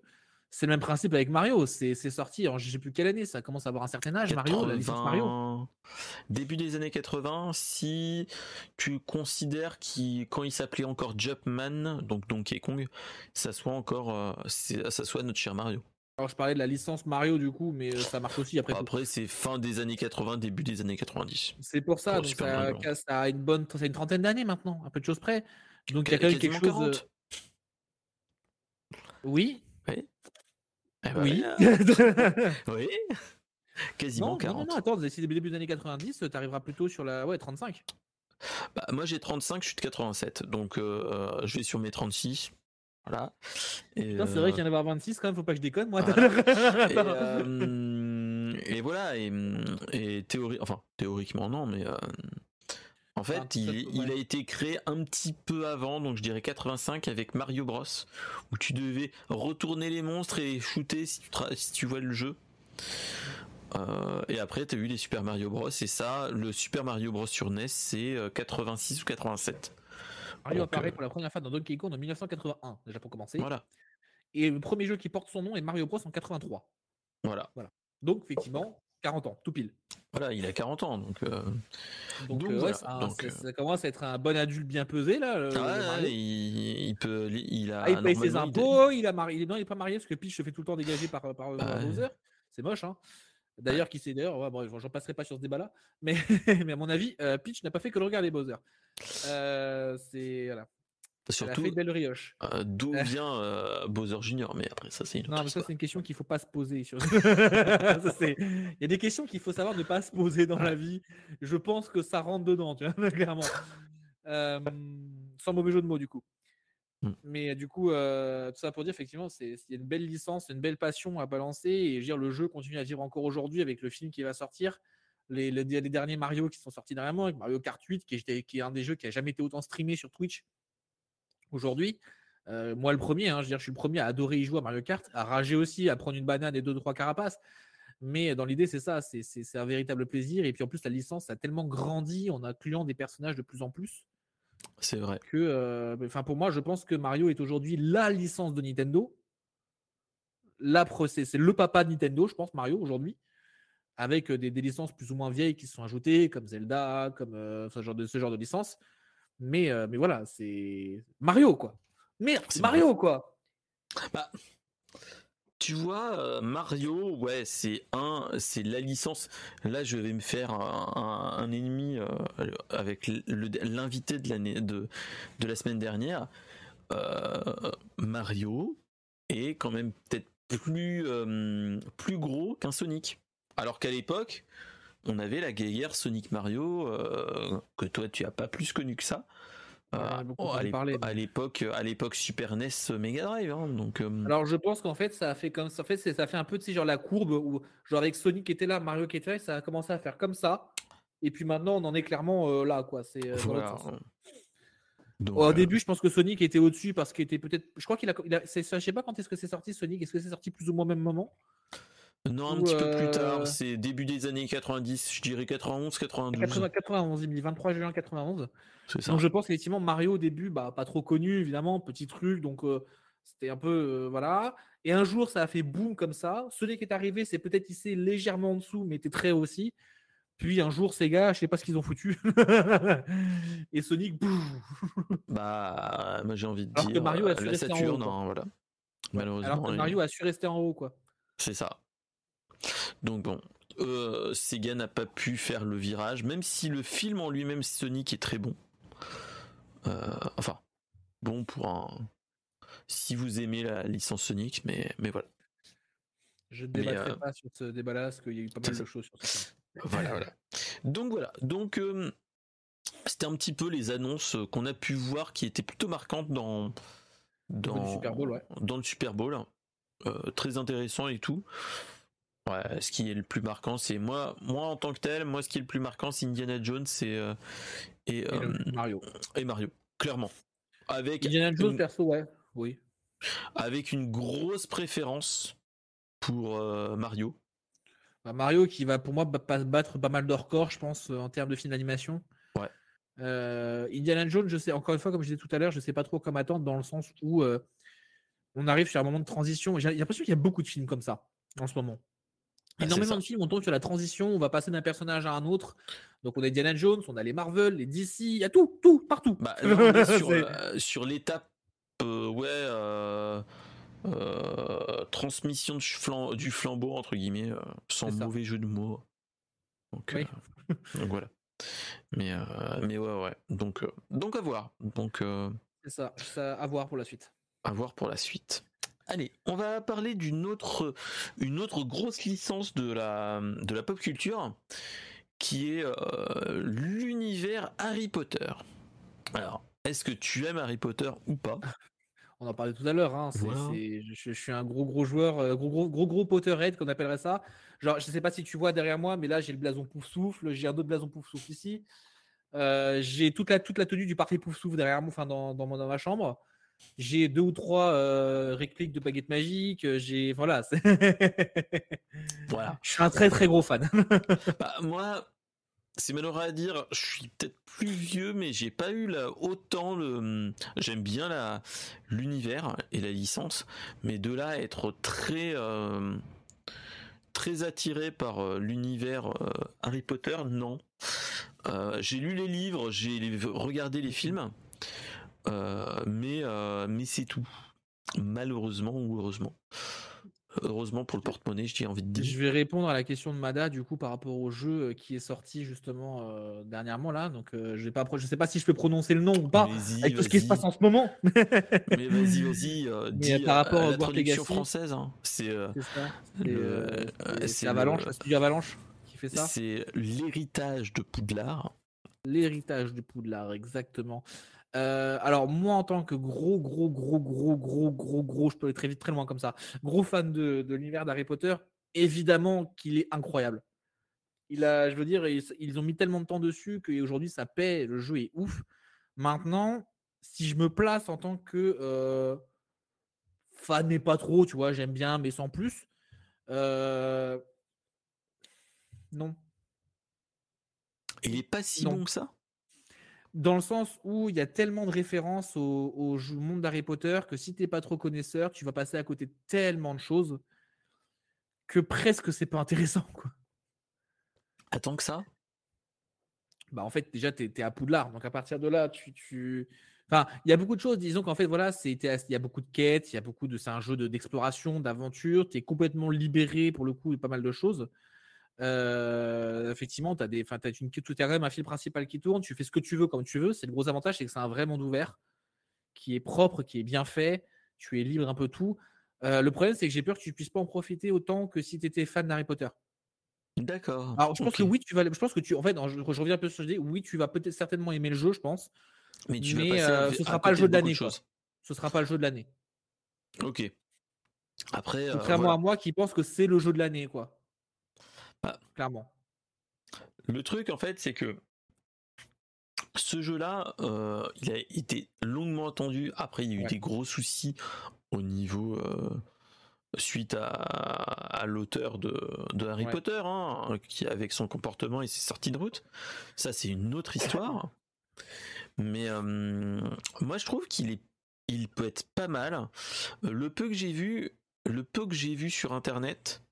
Vu que je ne l'ai pas acheté, pas encore, y a des passages que je trouve dommage que je trouve il y a peu ou pas assez de passages vraiment école où tu fais l'apprentissage et ainsi de suite. On est plus sur du monde ouvert, donc c'est ça qui est malheureux entre guillemets, mais voilà. En fait, concrètement, tu as peut-être 6-7 cours qui se battent en duel sur le jeu. En gros, c'est un peu ça, hein. Surtout tout début du jeu. Tu fais quelques cours par-ci par-là avec des jeux où ils t'introduisent certaines choses. Et à partir d'un moment, c'est ils te prennent, ils mettent un coup de pied aux fesses et ils te disent bah, bon courage, amuse-toi bien, allez. Bah, c'est ça qui est malheureux, parce qu'on est potentiellement, on est en 5e année, je crois. Bah oui, t'es en 5e année, t'es à l'école, oui, tu vas pas en cours. Voilà, c'est un petit peu. Voilà. Vous imaginez RPG dans la vraie vie, vous êtes au lycée, mais en fait, vous apprendrez mieux en faisant de l'exploration dans la ville d'à côté. Bah non, quand t'es au lycée, tu vas pour faire des cours de maths, d'histoire, etc. Donc voilà. Donc bon. Et en fait, ce qui se passe actuellement, c'est que même s'il y a beaucoup de monde qui l'achète et qui y joue et qui le stream, même s'il y a des soucis actuellement avec des gens qui essayent de boycotter, de faire plein de choses avec ça. On en parle de ça. Ça, c'est autre chose. C'est un autre chose. Ouais. Mais en fait, y a des gens qui sont en train de faire des trucs magnifiques, oui, et pas d'autres moins magnifiques, hein. Ce qu'il faut se dire, hein, c'est que qui dit PC dit mode, MOD et pas MODE. Oui, mode. Ils pourraient aussi, mais bon. Aussi. Il y a un système d'équipement, donc ils peuvent. Là, ils peuvent le faire, mais en fait, il y a plein d'autres modes où ils remplacent la baguette par autre chose qu'une baguette. Oui. Les balais par autre chose que des balais. Moi j'ai vu un Shrek passer à la place d'un balai, il y a des gens qui modifient la colorimétrie du jeu, qui trouvent qu'il est trop brumeux et ainsi de suite. Ah oui, mais là c'est du positif là pour le coup, parce que... Voilà. Et après, y a les moments trolls où il y a des gens qui sont en train de faire des mods où tu remplaces tous les tableaux par d'autres tableaux avec des animations safe for work ou pas safe for work. Alors j'ai vu d'autres trucs moi encore. Voilà, et y a des mèmes dessus, il y a le mème du danseur comment il s'appelle, Ricardo, je sais plus quoi. Le mec qui a un bandana black, torse poil et qui danse dans tous les tableaux, t'es là, tu te dis non, mais arrête. J'ai vu encore mieux que ça comme mode qu'ils ont fait, c'est qu'ils ont remplacé le personnage principal par Mickey, le professeur par le professeur Chen. Celui qui conduit la calèche au début, c'est Mario, et t'as des poneys, t'as les My Little Pony qui est en train de conduire la charrette au début. Et en face, je sais plus qui c'est qu'ils ont buté, que le dragon vient buter au début. Mais c'est du grand n'importe quoi, puis t'entends, enfin, c'est du grand n'importe quoi. C'est très, très clairement. Les mecs, ils ont fait n'importe quoi. Ils savaient qu'ils ont que ça à foutre, quoi, clairement. Bah, ce qu'il faut se dire, c'est que n'importe quel gros jeu, il y a une communauté de modeurs, et les modeurs font des trucs what the fuck. Alors, des fois, là, ce qui se passe actuellement, ce que j'ai voulu mettre en avant, c'est un mode qui était une grosse problématique du jeu, c'est que les développeurs originels nous ont dit qu'il n'y aura pas de mode multijoueur. Ils ont dit que ce serait du solo uniquement. Ouais. Et chose qu'il y a des gens qui ont trouvé ça malheureux, parce que on s'attendait à pouvoir faire des quêtes à multi, voilà, en mode Hermione, ainsi de suite. En fait. Et ça aurait pu être marrant. Ouais. Et en fait, c'est qu'il y a une équipe qui est en train de faire le jeu en mode multi, avec un mode qui est appelé Hogwarp. Et en fait, tu peux avoir plusieurs personnages. Et donc, tu pourras faire, entre guillemets, faire un univers où tu auras plusieurs personnages et donc plusieurs héros. Donc ça peut être intéressant à faire, surtout que c'est ceux qui font ce mode et en fait ont fait partie d'une autre équipe qui s'appelait Skyrim Together, où en fait les gars avaient fait en fait un Skyrim Together Reborn, où c'était en fait un mode multijoueur dans Skyrim qui avait été plutôt applaudi par les fans, où tu pouvais jouer en mode multi. Donc l'un dans l'autre, tu te dis que ça peut être pas mal de se retrouver avec un petit à petit un Guard Legacy avec des mods qui se font ça. Pourquoi pas, tu te dis ça peut être marrant à faire. Bah, j'espère que moi, si jamais ça se faisait effectivement, enfin qu'ils arrivent à faire un truc qui marche bien. J'ai vu des vidéos, a priori ça marche pour l'instant. Après c'est pas abouti. Mais c'est pas abouti, ouais. Mais ça a l'air de fonctionner, tout du moins. Et moi, ce que j'aime dire, c'est j'espère que Avalanche, qui eux ne sont pas du tout des connaisseurs du mode multi, ils l'ont dit, ils l'ont annoncé, c'est pour ça qu'il n'y aura pas de multi d'ailleurs sur le jeu à la base. Hein. Ils ont dit on n'y connaît rien, on ne veut pas faire quelque chose qu'on ne connaît pas et pondre quelque chose de tout pourri, et c'est tout à leur honneur. Et ça, il faut tirer leur chapeau à ce niveau-là. Je préfère qu'ils fassent ça et qu'on nous sorte un bon jeu solo comme ils l'ont fait là. Ceci étant dit, j'aimerais bien qu'ils s'appuient sur ça en disant ok, il y a des gens qui savent le faire et qui accepteraient peut-être de nous aider. Et ça peut être marrant ça aussi. Et j'aimerais même envie d'étendre un petit peu ce sujet-là, parce qu'on a le même souci sur d'autres licences aujourd'hui où on a des jeux qui sont potentiellement très répétitifs, toujours plus ou moins dans le même principe. Je pense évidemment aux jeux Pokémon qui sont toujours pareils, c'est toujours la même chose. Et il y a des fangames qui se font. Beaucoup de fangames sur ces jeux-là, et pas que, hein, sur plein d'autres licences. Ouais. Et du coup, on s'est tous dit, mais pourquoi est-ce que des Nintendo ou je sais pas, ou Sony, enfin ceux qui font les studios là, pourquoi est-ce qu'ils vont pas chercher ces personnes-là pour travailler avec eux, utiliser leurs idées pour faire des jeux, mais juste grandioses pour utiliser que ce mot-là. Mais le problème, c'est qu'aujourd'hui, ces studios ne les laissent pas faire, et au contraire, ils vont préférer supprimer ces trucs-là. Bah... Dans notre cas de figure, c'est plus Nintendo qui fait ça, qui est très près de leur licence et ainsi de suite. On a des contre-exemples quand même, du type dans Sonic, dans Sega. Le mec qui a fait Sonic Mania est à la base un gars qui était plutôt connu dans les fangames de Sonic. Oui, c'est vrai, j'ai entendu parler de ça. Donc voilà, c'est ce qu'il faut se dire, c'est que si ça peut aussi aider les développeurs à trouver des gars qui sont très bons, ça peut être très bon. Et pourquoi pas faire une sorte de, pas d'extension, mais tu vois ce que je veux dire ? Dire voilà... Un DLC, je préfère qu'il y ait genre une DLC mise à jour avec le MMO multi. Voilà, et que potentiellement, en fait, que ça soit officiel, et que les mecs soient remerciés d'une manière argent aussi, et tu te dis ça pourrait être pas mal, ça pourrait être bien pour montrer que les idées des fans ont un sens et vont quelque part. Un sens, voilà. Donc, genre là pour détailler un peu sur ce jeu, je sais qu'avant tu vois ils ont dit dès le début qu'il y aurait par exemple pas le jeu de Quidditch dedans. C'est ça. Qui est quand même le jeu plébiscité avec le ballet, etc. Tout le monde kiffe. Hein. C'est le foot version sorcier, clairement. Hein. C'est ça. Ils l'ont pas mis. Et moi, je pense que tu vois, s'il devait bien y avoir un truc multi, c'est ça. C'était ça. Même s'il y a que ça, franchement, je serais heureux, tu vois. Même s'il y avait que ça, déjà, je serais très content, en vrai. Bah après, attends-toi. Je pense que tout dépend comment va gueuler les Potterheads. Mais il y aurait peut-être possibilité qu'il y ait des gens qui fassent le jeu, mais à part de Quidditch, qui serait totalement fait que pour ça.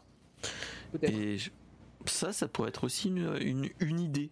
Jeu comme ça, vu qu'on fait des enregistrements comme ça, on le note le 16 février, un 2023. Jeu Quidditch. Un jeu Quidditch uniquement basé là-dessus, en mode multi, Rocket League un peu. Mais n'empêche, ça pourrait être bon. Hein. Après. Bah c'est sûr, c'est évident. Je veux dire, si Rocket League fonctionne, il suffirait de. C'est le même principe. Hein, tu mets alors Rocket League, c'est 2 personnes, mais tu mets je sais pas combien de joueurs, 5 joueurs, je sais pas combien de joueurs au Quidditch. Je sais plus exactement. Je sais plus. Mais tu mets ça et en vrai, il y a moyen de faire des trucs tellement stylés avec des jeux. Je pense que les gens s'amuseraient beaucoup. Hein, c'est. Il pourrait carrément, je pense qu'il pourrait y avoir des genre le rendre pro, des tournois et tout le bazar. Ah mais c'est ça. Moi, mais dis, ça pourrait... Zerator, il va se faire plaisir à la Zilane avec ça. Hein. Mais voilà. Mais c'est ça qui peut être très bon, c'est ça. C'est faire quelque chose à partir de ça. Donc c'est ça qui est très très bon. Donc voilà. Maintenant c'est pas la première fois quoi. En espérant que une fois. Et qu'ils le fassent bien. Et bon ça c'est autre chose. c'est autre chose. C'est autre chose. Donc voilà, allez, on va passer sur une autre news, peut-être moins connue pour toi si tu as suivi les mangas ou pas. Je suis moins fan de manga, mais je peux te dire, cette news, elle a du chien, ça c'est sûr. Voilà, elle a du chien, c'est que Pluto va sortir, sur Netflix cette année. Alors non, ce n'est pas Mickey qui ouvre une porte. Voilà, ce n'est pas le chien de Mickey, c'est l'adaptation du manga éponyme de Urasawa, qui a fait Monster, 20th Century Boys. Il avait fait en 8 tomes, si mes souvenirs sont bons, un manga qui s'appelait Pluto, qui était sorti en... Voilà. Et en fait, c'était un... Et là, je te le conseille quand il sortira. C'est un seinen, donc c'est un film. Enfin, ça sera un animé à ton plutôt adulte, dans l'univers d'Astro Boy de Osamu Tezuka, où en fait on suivra une problématique qui se passe en fait, c'est que les robots les plus puissants de la Terre dans l'univers d'Astro Boy meurent un à un, les uns à la suite des autres, et en fait on va suivre quelqu'un qui essaye de comprendre pourquoi et comment les robots les plus puissants du monde meurent et se font assassiner. Donc c'est une série qui est quand même plutôt bonne et plutôt très intéressant. Moi, si y a quelque chose à être hype, c'est cette série-là. Ça me rappelle pas mal de choses. Je crois qu'il y a pas beaucoup de... Alors, c'est pas la première fois que je vois ce type d'histoire, me semble-t-il. Ce que je veux dire par là, c'est qu'il y a déjà, je pense, des films, pas des mangas, mais des films, etc., qui ont déjà utilisé un peu cette idée. Mais clairement. Je sais pas pourquoi ça me parle. Il y a un truc qui me parle de cette idée-là. Et après, de ce que j'ai l'air de lire et de ce que j'ai vu sur la bande-annonce, alors, il faut savoir encore une fois que moi, à la base, tout ce qui est anime, etc., c'est un peu moins mon délire. Tout ça, je n'en regarde pas trop. Mais je pense qu'il y a un potentiel là, pour le coup. Là, mais après, Urasawa, celui qui a fait Monster et 20th Century Boys, est très bon dans ce qu'il fait. C'est pour ça, en plus. Et en fait, le manga qui est sorti dans le début des années 2000, donc en 2003, était très bon. Moi, je me rappelle l'avoir lu, c'était mon frère qui avait les Pluto, moi j'ai les autres. Et quand je les avais lus, j'avais adoré. Parce que c'est pas une série qui sera un Astro Boy, entre guillemets. En fait, on va suivre de l'autre côté. C'est-à-dire le détective qui essaye de comprendre pourquoi ils sont morts et quel est le mobile du tueur et ainsi de suite. Et c'est ça qui est génial. Et c'est ça qui est vraiment génial, c'est que t'as toutes ces choses là et en fait on va suivre un personnage qui va rencontrer toutes les personnes et surtout on va croiser un enfant que tu te dis ah il est mignon et ainsi de suite, et en fait c'est nul autre que Astro Boy mais pas dessiné à la Astro Boy comme on l'a vu dans les années 80-90. Ouais, c'est un peu différent. Il est vraiment stylisé autrement et stylisé enfant. Comme un enfant normal, et c'est ça qui est génial, c'est que voilà. Mais en tout cas on n'a pas encore la date, on sait juste qu'il sera l'année 2023, on sait pas combien il y aura d'épisodes, mais personnellement je l'ai mis là parce que c'est une série parmi tant d'autres qui est géniale. S'il y a un auteur de manga plutôt bon à suivre, c'est ce gars-là, c'est Urasawa. Si tu peux choper à l'occasion dans des bibliothèques ou autres le 20th Century Boys, Monster ou même Pluto, je te les conseille, franchement. J'essaierai de trouver le moyen de regarder. Franchement, c'est un 20th Century Boys et Monster.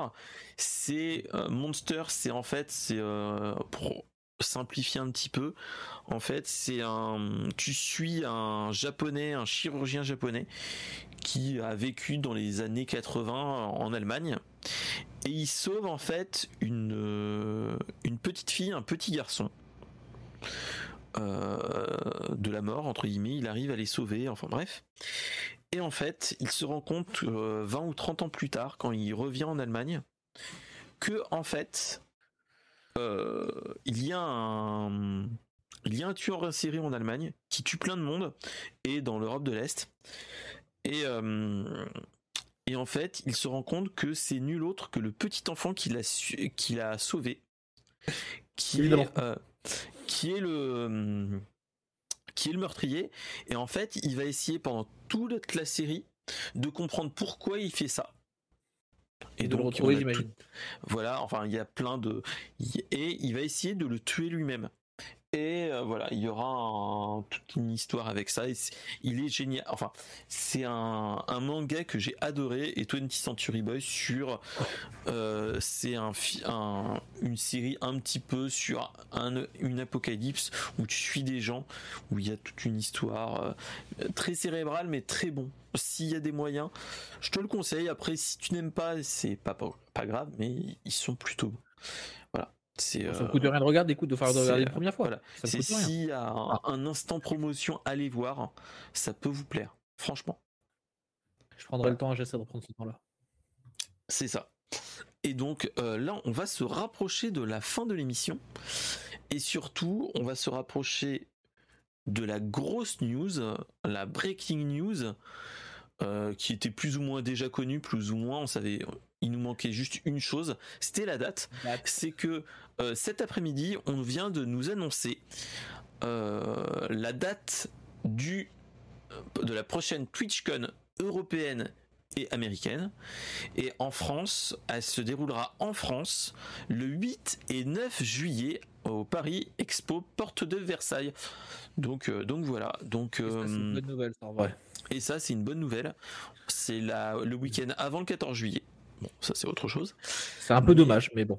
C'est un petit peu dommage. Moi j'aurais aimé le 14 juillet, ouais, mais bon, après voilà, le 14 juillet, qui dit le 14 juillet, il y aurait eu tout ce qui est Japan Expo. Oui, Japan Expo, mais surtout sécurité autour du 14 juillet, ainsi de suite. Voilà. Ouais, mais ça je reviendrai dessus un petit peu après parce que j'ai pas mal d'anecdotes sur tous ces trucs-là. C'est ça. Donc à voir. Donc mais bon. Après, là, moi, je pense que ça va être la TwitchCon que je vais faire, clairement. J'ai pas pu aller l'année dernière à Amsterdam pour la TwitchCon de 2022. Là, je pense que c'est une TwitchCon à faire en tant que Français. Pour même les petits streamers qui se respectent, c'est un bon moment qu'il faut voir. Allez voir. Surtout toi qui y allais. Ouais. Qui allait à celle de l'année dernière. Et voilà. Pour avoir un peu participé justement à celle de l'année dernière à Amsterdam, donc avec Toufik, etc. Il y a pas mal de monde. C'est là où d'ailleurs, en fait, moi, ce qu'il faut entendre sur la TwitchCon, c'est certes, c'est quelque chose qui est organisé par Twitch, c'est une convention et pas mal de choses. Mais ce qui va certainement, enfin, plus importer derrière, c'est les rencontres que vous allez faire avec les différents streamers, en l'occurrence français. Et puis là, c'est pas ce qui va manquer pour le coup de streamers français. Vous allez avoir des rencontres potentiellement, tout ce qui peut se passer aussi entre deux, parce qu'effectivement, entre deux, on reste beaucoup ensemble et ça permet de créer des liens qui sont importants pour la suite. Je veux dire, moi, je me suis fait de fabuleux amis grâce à cette TwitchCon et qui je suis encore en contact aujourd'hui et j'espère être en contact avec eux longtemps. Nota et Crazy, si vous m'entendez, des gros bisous à vous. Tout ça pour dire, effectivement, c'est hyper important parce que ça permet. En fait, c'est une sorte de. En fait, si on faisait une comparaison pour le monde professionnel classique, Twitch, c'est LinkedIn et cette convention, ça permet de faire un peu de réseautage. Pour une comparaison, pour le monde professionnel plus classique, disons. C'est un peu ça. Alors, bien sûr, il y a le côté plaisir également, parce que bon, en général, il y a tout ce côté plaisir, effectivement. La convention est magnifique. Il y a très souvent les Twitch Rivals présentiels pour les gros streamers qui sont réalisés à ce moment-là. Il y a une scène, de ce que je me souviens, à Amsterdam, il y avait une scène avec un public, avec des épreuves, et c'était trop bien. Franchement, magnifique à voir. C'est très beau, il y a beaucoup de choses. Les partenaires sont évidemment mis en avant plus que le reste, c'est logique. Mais ça, c'est normal aussi. Tout le monde peut y aller. ça c'est quelque chose qu'il faut entendre, c'est streamer, viewer, marque, je sais pas, journaliste, je sais pas, tout le monde peut y aller. Bah, je pense que c'est un moment où il faut aller clairement en tant que streamer ou bi de toute façon. Mais oui, et même, je pense que ça peut être aussi un moment de rencontre avec les viewers, même si au niveau masse de monde, ce sera plus compliqué, je pense, qu'une IRL que tu peux faire avec ta communauté. Clairement. Alors, c'est ça, en fait, le truc, c'est, alors, faut savoir, effectivement, ce qui est en plus à la TwitchCon, c'est qu'évidemment, bah, c'est organisé par Twitch, hein, comme le nom l'indique. Donc, évidemment, il y a aussi la boutique de Twitch, ce qu'ils appellent la Loot Cave. On n'y a pas, enfin c'est une boutique qui est super jolie à voir, ne serait-ce qu'à y aller. Moi, j'ai trouvé ça, je me suis dit, mais c'est trop bien organisé, c'est trop bien foutu. Moi, des boutiques comme ça, je veux en voir tous les jours. Et puis en plus, c'est des produits que tu vois pas forcément partout, t'en vois pas souvent. Enfin, on sent quelque chose, tu vois. Il y a une ambiance un peu différente. Puis on est dans l'euphorie du truc, c'est l'euphorie de la convention avec tous les potes streamers que tu vois une fois tous les 36 du mois, pour ne pas dire moins. Très souvent, effectivement, on se sent pas forcément compris par les gens autour de nous, donc on est content de voir des gens qui comprennent ce qu'on vit au jour le jour avec le stream. Clairement. Donc, clairement. C'est pour ça, moi je trouve ça super intéressant. On me demande souvent ce qu'il peut y avoir sur place là-bas, et je peux comprendre, ça paraît pas évident comme ça. En vrai, ce qu'il faut comprendre, c'est que y a un peu d'exposition par-ci par-là. Il y a aussi des DJ qui passent sur la scène principale. C'est une scène principale qui est vraiment au centre. Alors je sais pas si ça serait exactement pareil, j'imagine que oui. Il y a des spectacles aussi. Il y a des spectacles. Je détaillerai pas forcément sur Twitch parce que je sais pas trop comment ça se passe à ce niveau-là. Mais il y a des spectacles effectivement qui sont pas qu'on n'attend pas forcément des fois et qui n'en sont pas moins impressionnants à voir effectivement. Et tout est relié à Twitch. Vraiment, tout ce que vous verrez au millimètre est relié à Twitch. C'est ça qui est impressionnant. Et je sais que moi, ça m'a jamais autant donné envie de continuer de faire cette TwitchCon. Et ça te permet d'avoir des contacts et amis fabuleux. Hein. Ça, c'est clair et net. Hein. Je pense qu'aujourd'hui, j'en serais pas là si j'avais pas participé. Très honnêtement. Ok. Donc, j'en espère tout autant de celle-ci. Bah, franchement, moi, je pense que ça sera. Moi, déjà, vu que, en plus, moi, chose un petit peu spéciale avec ce qui se passe actuellement, moi, ça sera l'occasion de voir du monde qu'on voit pas, clairement, de rencontrer tous les gens que j'ai pu plus ou moins inviter via cette émission. Oui. Ce sera l'occasion de se voir IRL, même si il y a une petite minorité que j'ai déjà vue IRL d'inviter par exemple Toufi ou Flow Natura Geek par exemple, que je les connais hors stream aussi, qu'on s'est vu plusieurs fois, donc voilà.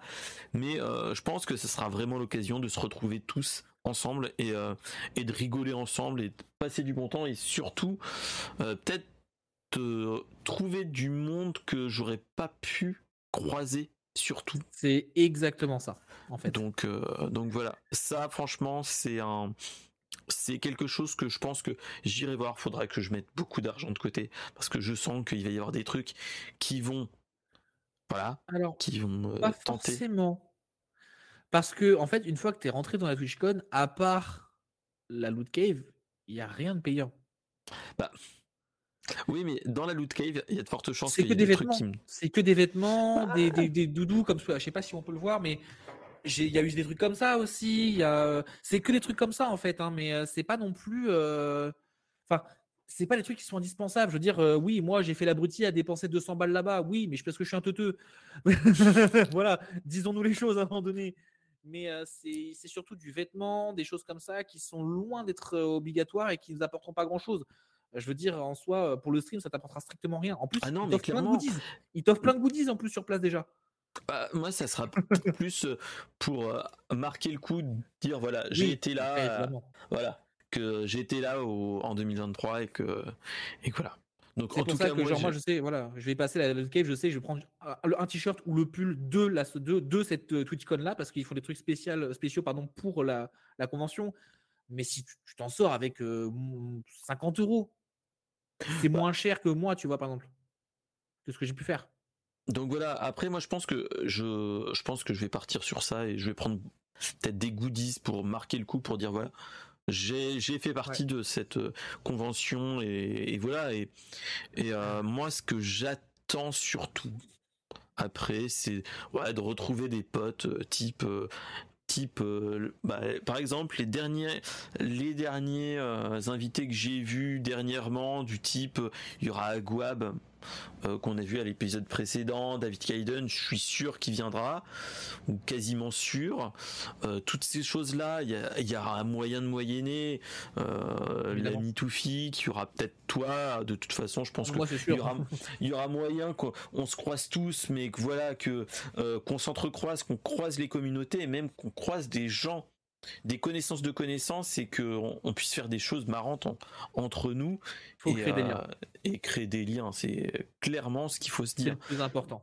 Après, moi, c'est ce que je me dis, c'est que étant français, que là, ça sera une convention plutôt centrée vers les Français, faut pas se leurrer, on aura plus de gens francophones que peut-être d'autres personnes, clairement, faut pas se leurrer.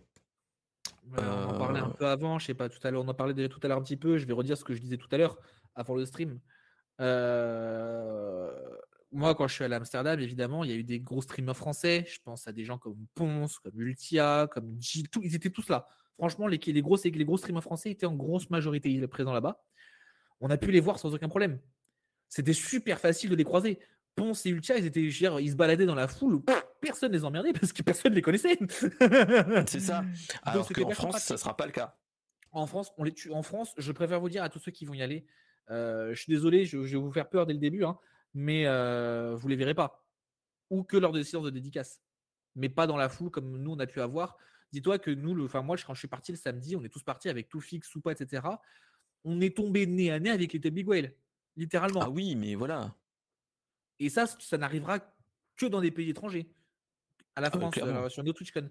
Et je veux dire, c'était comme ça, on a parlé, je crois qu'on est resté 15-20 minutes avec elle. C'est-à-dire, personne d'autre en France n'aura ça, c'est juste pas possible.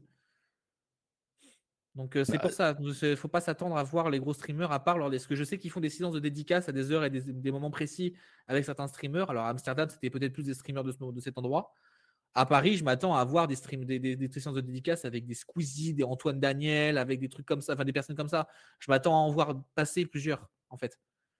C'est ça, c'est que moi, après, ça fera toujours plaisir de voir des gros streamers de toute façon. Ah oui, évidemment. Après, de là, franchement, de là à faire des heures de queue pour une dédicace. Exactement. Je vois pas d'intérêt, et c'est aussi ça le charme de faire des TwitchCon dans d'autres pays. C'est ça. C'est que c'est un peu le charme que j'ai trouvé à Amsterdam, que je sais pas si je vais le retrouver là. Ce serait une ambiance différente, ça je le sais très bien. Et je rechercherai pas la même chose, je pense. Je rechercherai plus le fait d'être en contact avec tous les autres streamers, des gens comme toi qui viendra très certainement, d'autres personnes que j'ai pas encore rencontrées mais que j'adore parce que j'ai rencontré via Twitch notamment. C'est ce but là, moi c'est clairement le but que je donne aujourd'hui à cette TwitchCon, c'est revoir les personnes que j'ai déjà rencontrées et en rencontrer de nouvelles. C'est mon objectif premier. Clairement, là moi c'est plus ça que je vais faire, et on sera en mode profiter à fond, et c'est ça. Et on verra après. Et c'est un week-end hors du temps, clairement. C'est clairement un truc hors du temps. C'est la parenthèse quoi. Où tu sors complètement de qui tu es personnellement pour te transformer moins en homodiste ou en Mister SP. Ah bah, tu n'es plus toi, tu es le streamer que tu es réellement. Et non, mais c'est ça qui est impressionnant, c'est qu'en fait, et ça j'ai toujours dit, je digresse un petit peu là-dessus, mais et j'en discutais avec une autre amie streameuse qui est venue à la maison il n'y a pas si longtemps, qui m'a dit on est deux personnes. En tant que streamer, on est complètement deux personnes. On est nous et le streamer, qui souvent sont pas la même personne. Dans le sens où on réagit pas de la même façon quand on est en stream et quand on est hors du stream. C'est vrai, on n'est pas forcément la même personne. Là, ça va être encore plus flagrant. C'est ça qui est impressionnant. Quand on voit les streamers qu'on suit, alors moi, je pense à des Nico Ball Z, à des Soupa Pollo, enfin voilà, tous ces gens-là que tu ne vois pas en vrai habituellement. Quand tu les vois en vrai, alors il y en a beaucoup qui seront... Bah, évidemment, il y a forcément une ressemblance. Hein, je veux dire, ça reste toujours la même personne à la base. Hein. Mais tu vois une différence, et justement, des fois, tu découvres des personnes en disant Et j'aimais pas trop son contenu, et putain, j'aime trop cette personne, elle est adorable, quoi. Elle est trop bien. Bah, c'est ça, c'est, je pense que c'est aussi les moyens de connaître des gens autrement que par les streams. C'est ça. Que, et c'est ça le plus important. Par les bons et les mauvais côtés aussi, c'est que d'un point de vue streamer, entre guillemets, tu les vois devant leur caméra, et ils peuvent être très gentils ou autres, et être, c'est pas des odieux connards en dehors, mais voilà. Mais c'est ce qu'il a dit, c'est pas moi. Mais voilà. Mais tu vois ce que je veux dire. C'est, je pense qu'il y aura, on verra toujours, il y aura toujours un, ouais, deux, comme dirait, bah, deux faces d'une pièce. Oui. L'un côté streamer, au côté la personne IRL, et après on verra bien. Mais voilà. Mais t'as des gens qui ressemblent plus ou moins, parce que t'as des gens qui savent pas faire de se créer une autre personne, parce que c'est eux ou rien, tu vois, entre guillemets. Il y a des gens qui sont capables d'être comme ça, et je suis le premier à vouloir me revendiquer comme, mais je suis le premier à comprendre qu'en fait, même ceux qui veulent se le revendiquer n'en sont pas capables. On est tous des personnes différentes, et quand on est en stream, pourquoi ? Parce que on doit montrer une certaine image, on doit montrer tout le temps le sourire, entre guillemets. Bah, tout c'est le temps, ça. On a tous le droit d'avoir nos hauts et nos bas, mais on montrera toujours le bon en stream, toujours. Oui, on verra toujours le bon côté, même si moi, des fois, je le dis, hein, il y a eu des moments de stream où j'étais en mode totalement claqué ou totalement énervé, comme je pense beaucoup de monde, et il y a ta vraie nature qui est quand même derrière, même si c'est différent. Donc voilà. Donc tout ça pour dire qu'effectivement, cette TwitchCon-là à Paris, j'en attends beaucoup, personnellement. J'en attends beaucoup. J'en attends plus que ce que j'ai pu voir en 2022. Mais pas de la même façon. Je pense que ouais, faut regarder, mais ouais. Moi personnellement, j'attends rien vraiment. J'attends plus pour l'humain. Mais c'est ça. Dire. Moi, quand je dis j'en attends beaucoup, c'est la partie humaine, dans le sens où j'ai envie de rencontrer des personnes, de revoir et de m'enrichir de ces personnes. Parce que c'est ça que j'entends. Parce que tu vois, c'est ce qui est un petit peu con à dire, c'est que dans l'absolu, on pourrait dire voilà, la TwitchCon, c'est un petit peu une Japan Expo. La Japan Expo, t'as des vendeurs. Et encore, c'est moins bien que la Japan Expo. Voilà. Et voilà. Ah bon, je suis désolé, et ce qu'il faut se dire, c'est t'auras de toute façon une convention, reste une convention. T'as les choses qui sont dans la convention qui peuvent être bien, voire peuvent être totalement claquées au sol, et t'as aussi cette partie là où tu peux peut-être croiser des gens que tu n'auras jamais l'occasion de croiser. Moi, c'est un truc que je ressors à chaque fois quand je suis hors stream. C'est par exemple, moi j'ai failli, c'est en 2011, j'ai failli participer à une convention. Sauf que j'ai eu dans la famille un accouchement, donc je n'ai pas pu y aller. Il y a eu en fait une convention à côté de chez moi où j'ai failli participer, et par hasard, c'était l'une des bastons d'un final de Noob. C'était la 2e ou 3e saison. Enfin bref, où tu as la première apparition du JDG. Là-dedans, ouais. de Bob Lennon et de Sébastien, ouais. Du JDG, oui. Et ainsi de suite, où tu les vois et ainsi de suite, et c'est à côté de chez moi, et en fait j'ai failli les croiser là-bas, sauf que j'ai pas pu y aller, sauf que c'était à une époque où j'étais en train, et j'ai fait un trajet Orléans-Paris avec un JDG qui était en train de lire un comics à côté de moi, était en mode...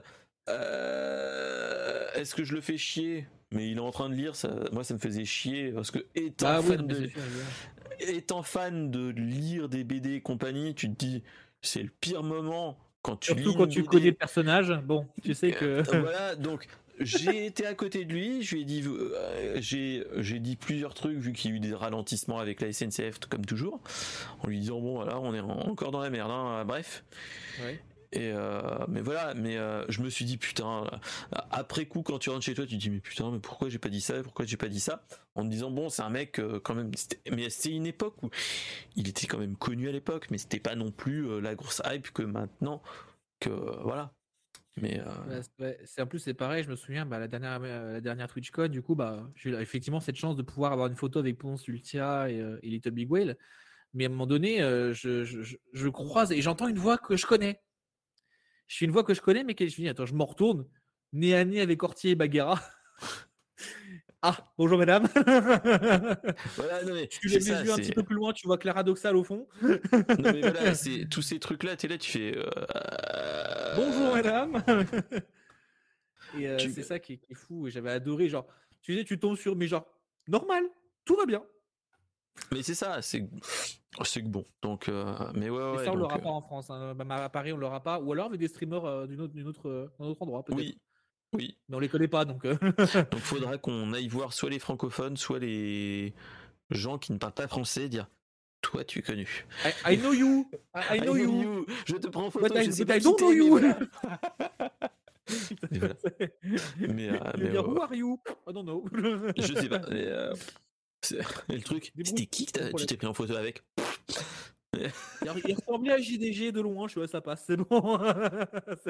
Mais voilà, mais ouais, donc voilà, donc c'était l'annonce qui m'a fait plaisir quand même dans la journée. Oui, là, l'hôtel est déjà réservé, il n'y a plus que les places à acheter et en avant-garde, quoi. Les places, je sais pas trop quand est-ce qu'ils vont les donner. La dernière fois, j'ai regardé parce que je cherchais autre chose. Ils avaient posé le truc en avril. Ok, donc ils avaient annoncé dans cette période-là. Donc ils avaient annoncé. Je sais plus quand est-ce qu'ils avaient annoncé exactement, mais je sais que les places avaient été mises en vente en avril pour le week-end du 14 juillet. Donc faut mettre de l'argent de côté. Donc prévoyez pour fin mars, début avril. C'est ça. Donc bon. Voilà. Donc voilà, donc on va bien voir, donc c'est ça qui est cool. Donc voilà. Donc, il faut bien. Là c'est la grosse nouvelle, la grosse news pour les gros, enfin les streamers, pour tous les streamers, je pense. Et ça sera l'occasion de se retrouver tous. Donc voilà, et c'était la dernière news de la soirée. En tout cas, j'ai envie de dire plusieurs choses. C'est merci Nobodies d'être venu. Merci à toi de m'avoir invité. Bah de rien, j'ai adoré t'inviter, t'avoir proposé le truc. Ça faisait plusieurs semaines que je me posais le truc. Est-ce qu'il serait d'accord, est-ce qu'il serait pas d'accord, etc. Bref, est-ce qu'il se sentira à l'aise et ainsi de suite. Et bon après, voilà, ça a été le. Ça range. Voilà, c'est maintenant c'est bon et c'est parti. En tout cas, si tu veux venir papoter à l'occasion, il n'y a pas de souci. Avec plaisir. Tu peux venir, la porte est ouverte, le micro est ouvert. J'essaierai de faire comme l'année dernière. Je vais essayer de faire un holiday special où été ou hiver, on verra bien. J'essaierai de récupérer un petit peu tout le monde et pour papoter, dire des conneries et faire un bilan de l'année écoulée et qu'est-ce qui s'est passé, ainsi de suite. Ça pourrait être marrant. T'inquiète, pour dire des conneries, je suis le pro, il n'y a pas de problème. Voilà. Pas de soucis. Voilà. Donc, en tout cas, merci d'être venu. Qu'est-ce que tu as prévu? Un stream demain? Non, je crois pas. Alors non, là, en fait demain je pars en week-end, donc non. Donc non. Mais j'ai un très très gros projet qui arrive le 1er mars. J'en ai déjà parlé en stream un petit peu de mon côté, mais je prévois une émission de culture musicale où j'invite des streamers moi-même au fur et à mesure. Donc là, ce sera l'émission pilote où j'ai invité deux amies streameuses. Pour commencer, en sachant justement, le but était justement de toucher du monde sans trop en toucher parce que c'était la pilote justement. Le but est de dire ok, on commence mais pas trop fort. C'est ça, faut monter petit à petit. Ouais. Donc j'ai invité des amis, des gens sur qui je puisse m'appuyer aussi. J'ai Toufi qui m'aide beaucoup sur ce projet-là également. L'idée effectivement, c'est la culture musicale avec un nom vraiment, c'est on va s'amuser un peu quoi. On va voir si les personnes ont un peu de culture dans leur domaine. Sans trop pousser, on va pas pousser dans la précision non plus parce que bon voilà. Mais je sais pas, par exemple, je sais que j'ai pris deux personnes qui adorent Harry Potter, je vais les embêter sur les musiques Harry Potter. Clairement, je suis obligé. Je suis obligé. La base. Voilà, donc c'est un peu le projet que j'ai qui va se commencer à partir du 1er mars en tant qu'émission pilote. Et l'idée après, c'est d'en faire une par mois quoi. Ok, pas de souci, ouais. Bah en tout cas, allez le voir. Est-ce que la commande marche cette fois-ci? Eh ben non. Ça marche non, en général, ça se résout pas comme ça, malheureusement. Malheureusement, mais c'est ça qui est bizarre, c'est que est-ce qu'il y avait, bah non, ça devait être la semaine dernière, ça devait être hier une mise à jour du bot, mais pas aujourd'hui, mercredi. Donc en tout cas, allez voir l'Amino Bodies et pour tous ces streams.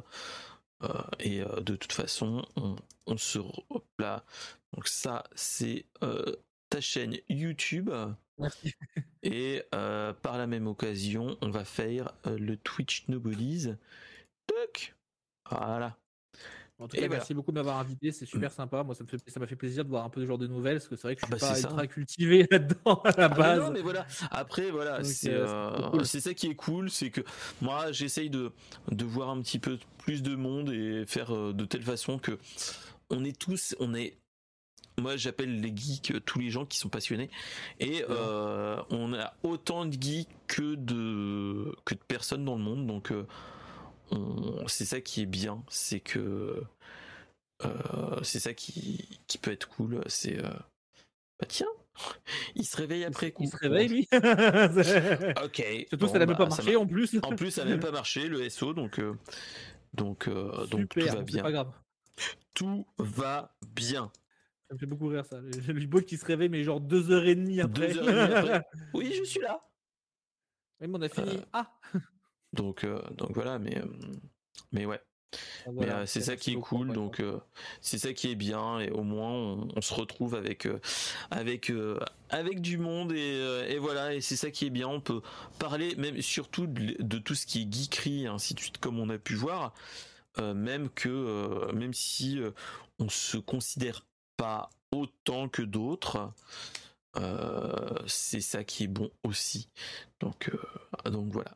Donc allez-y, allez le voir si l'occasion vous le dit, et nous on va se retrouver la semaine prochaine avec encore un Brainstorm Geek le jeudi, et surtout le mardi un petit stream Tortue Ninja. Il faut que je recontacte les potos, on va commencer le tunnel Tortue Ninja en mode beat'em all, donc voilà, ramenez vos manettes, on peut se faire du poutrage en ami. Donc voilà. Les mallettes à la maison, comme tu dirais. C'est ça. Donc voilà. Donc en tout cas, vous pouvez venir, il n'y a pas de souci, et vous serez les bienvenus. Donc je vous dis à tous bonne soirée et à la prochaine. Salut. Merci beaucoup.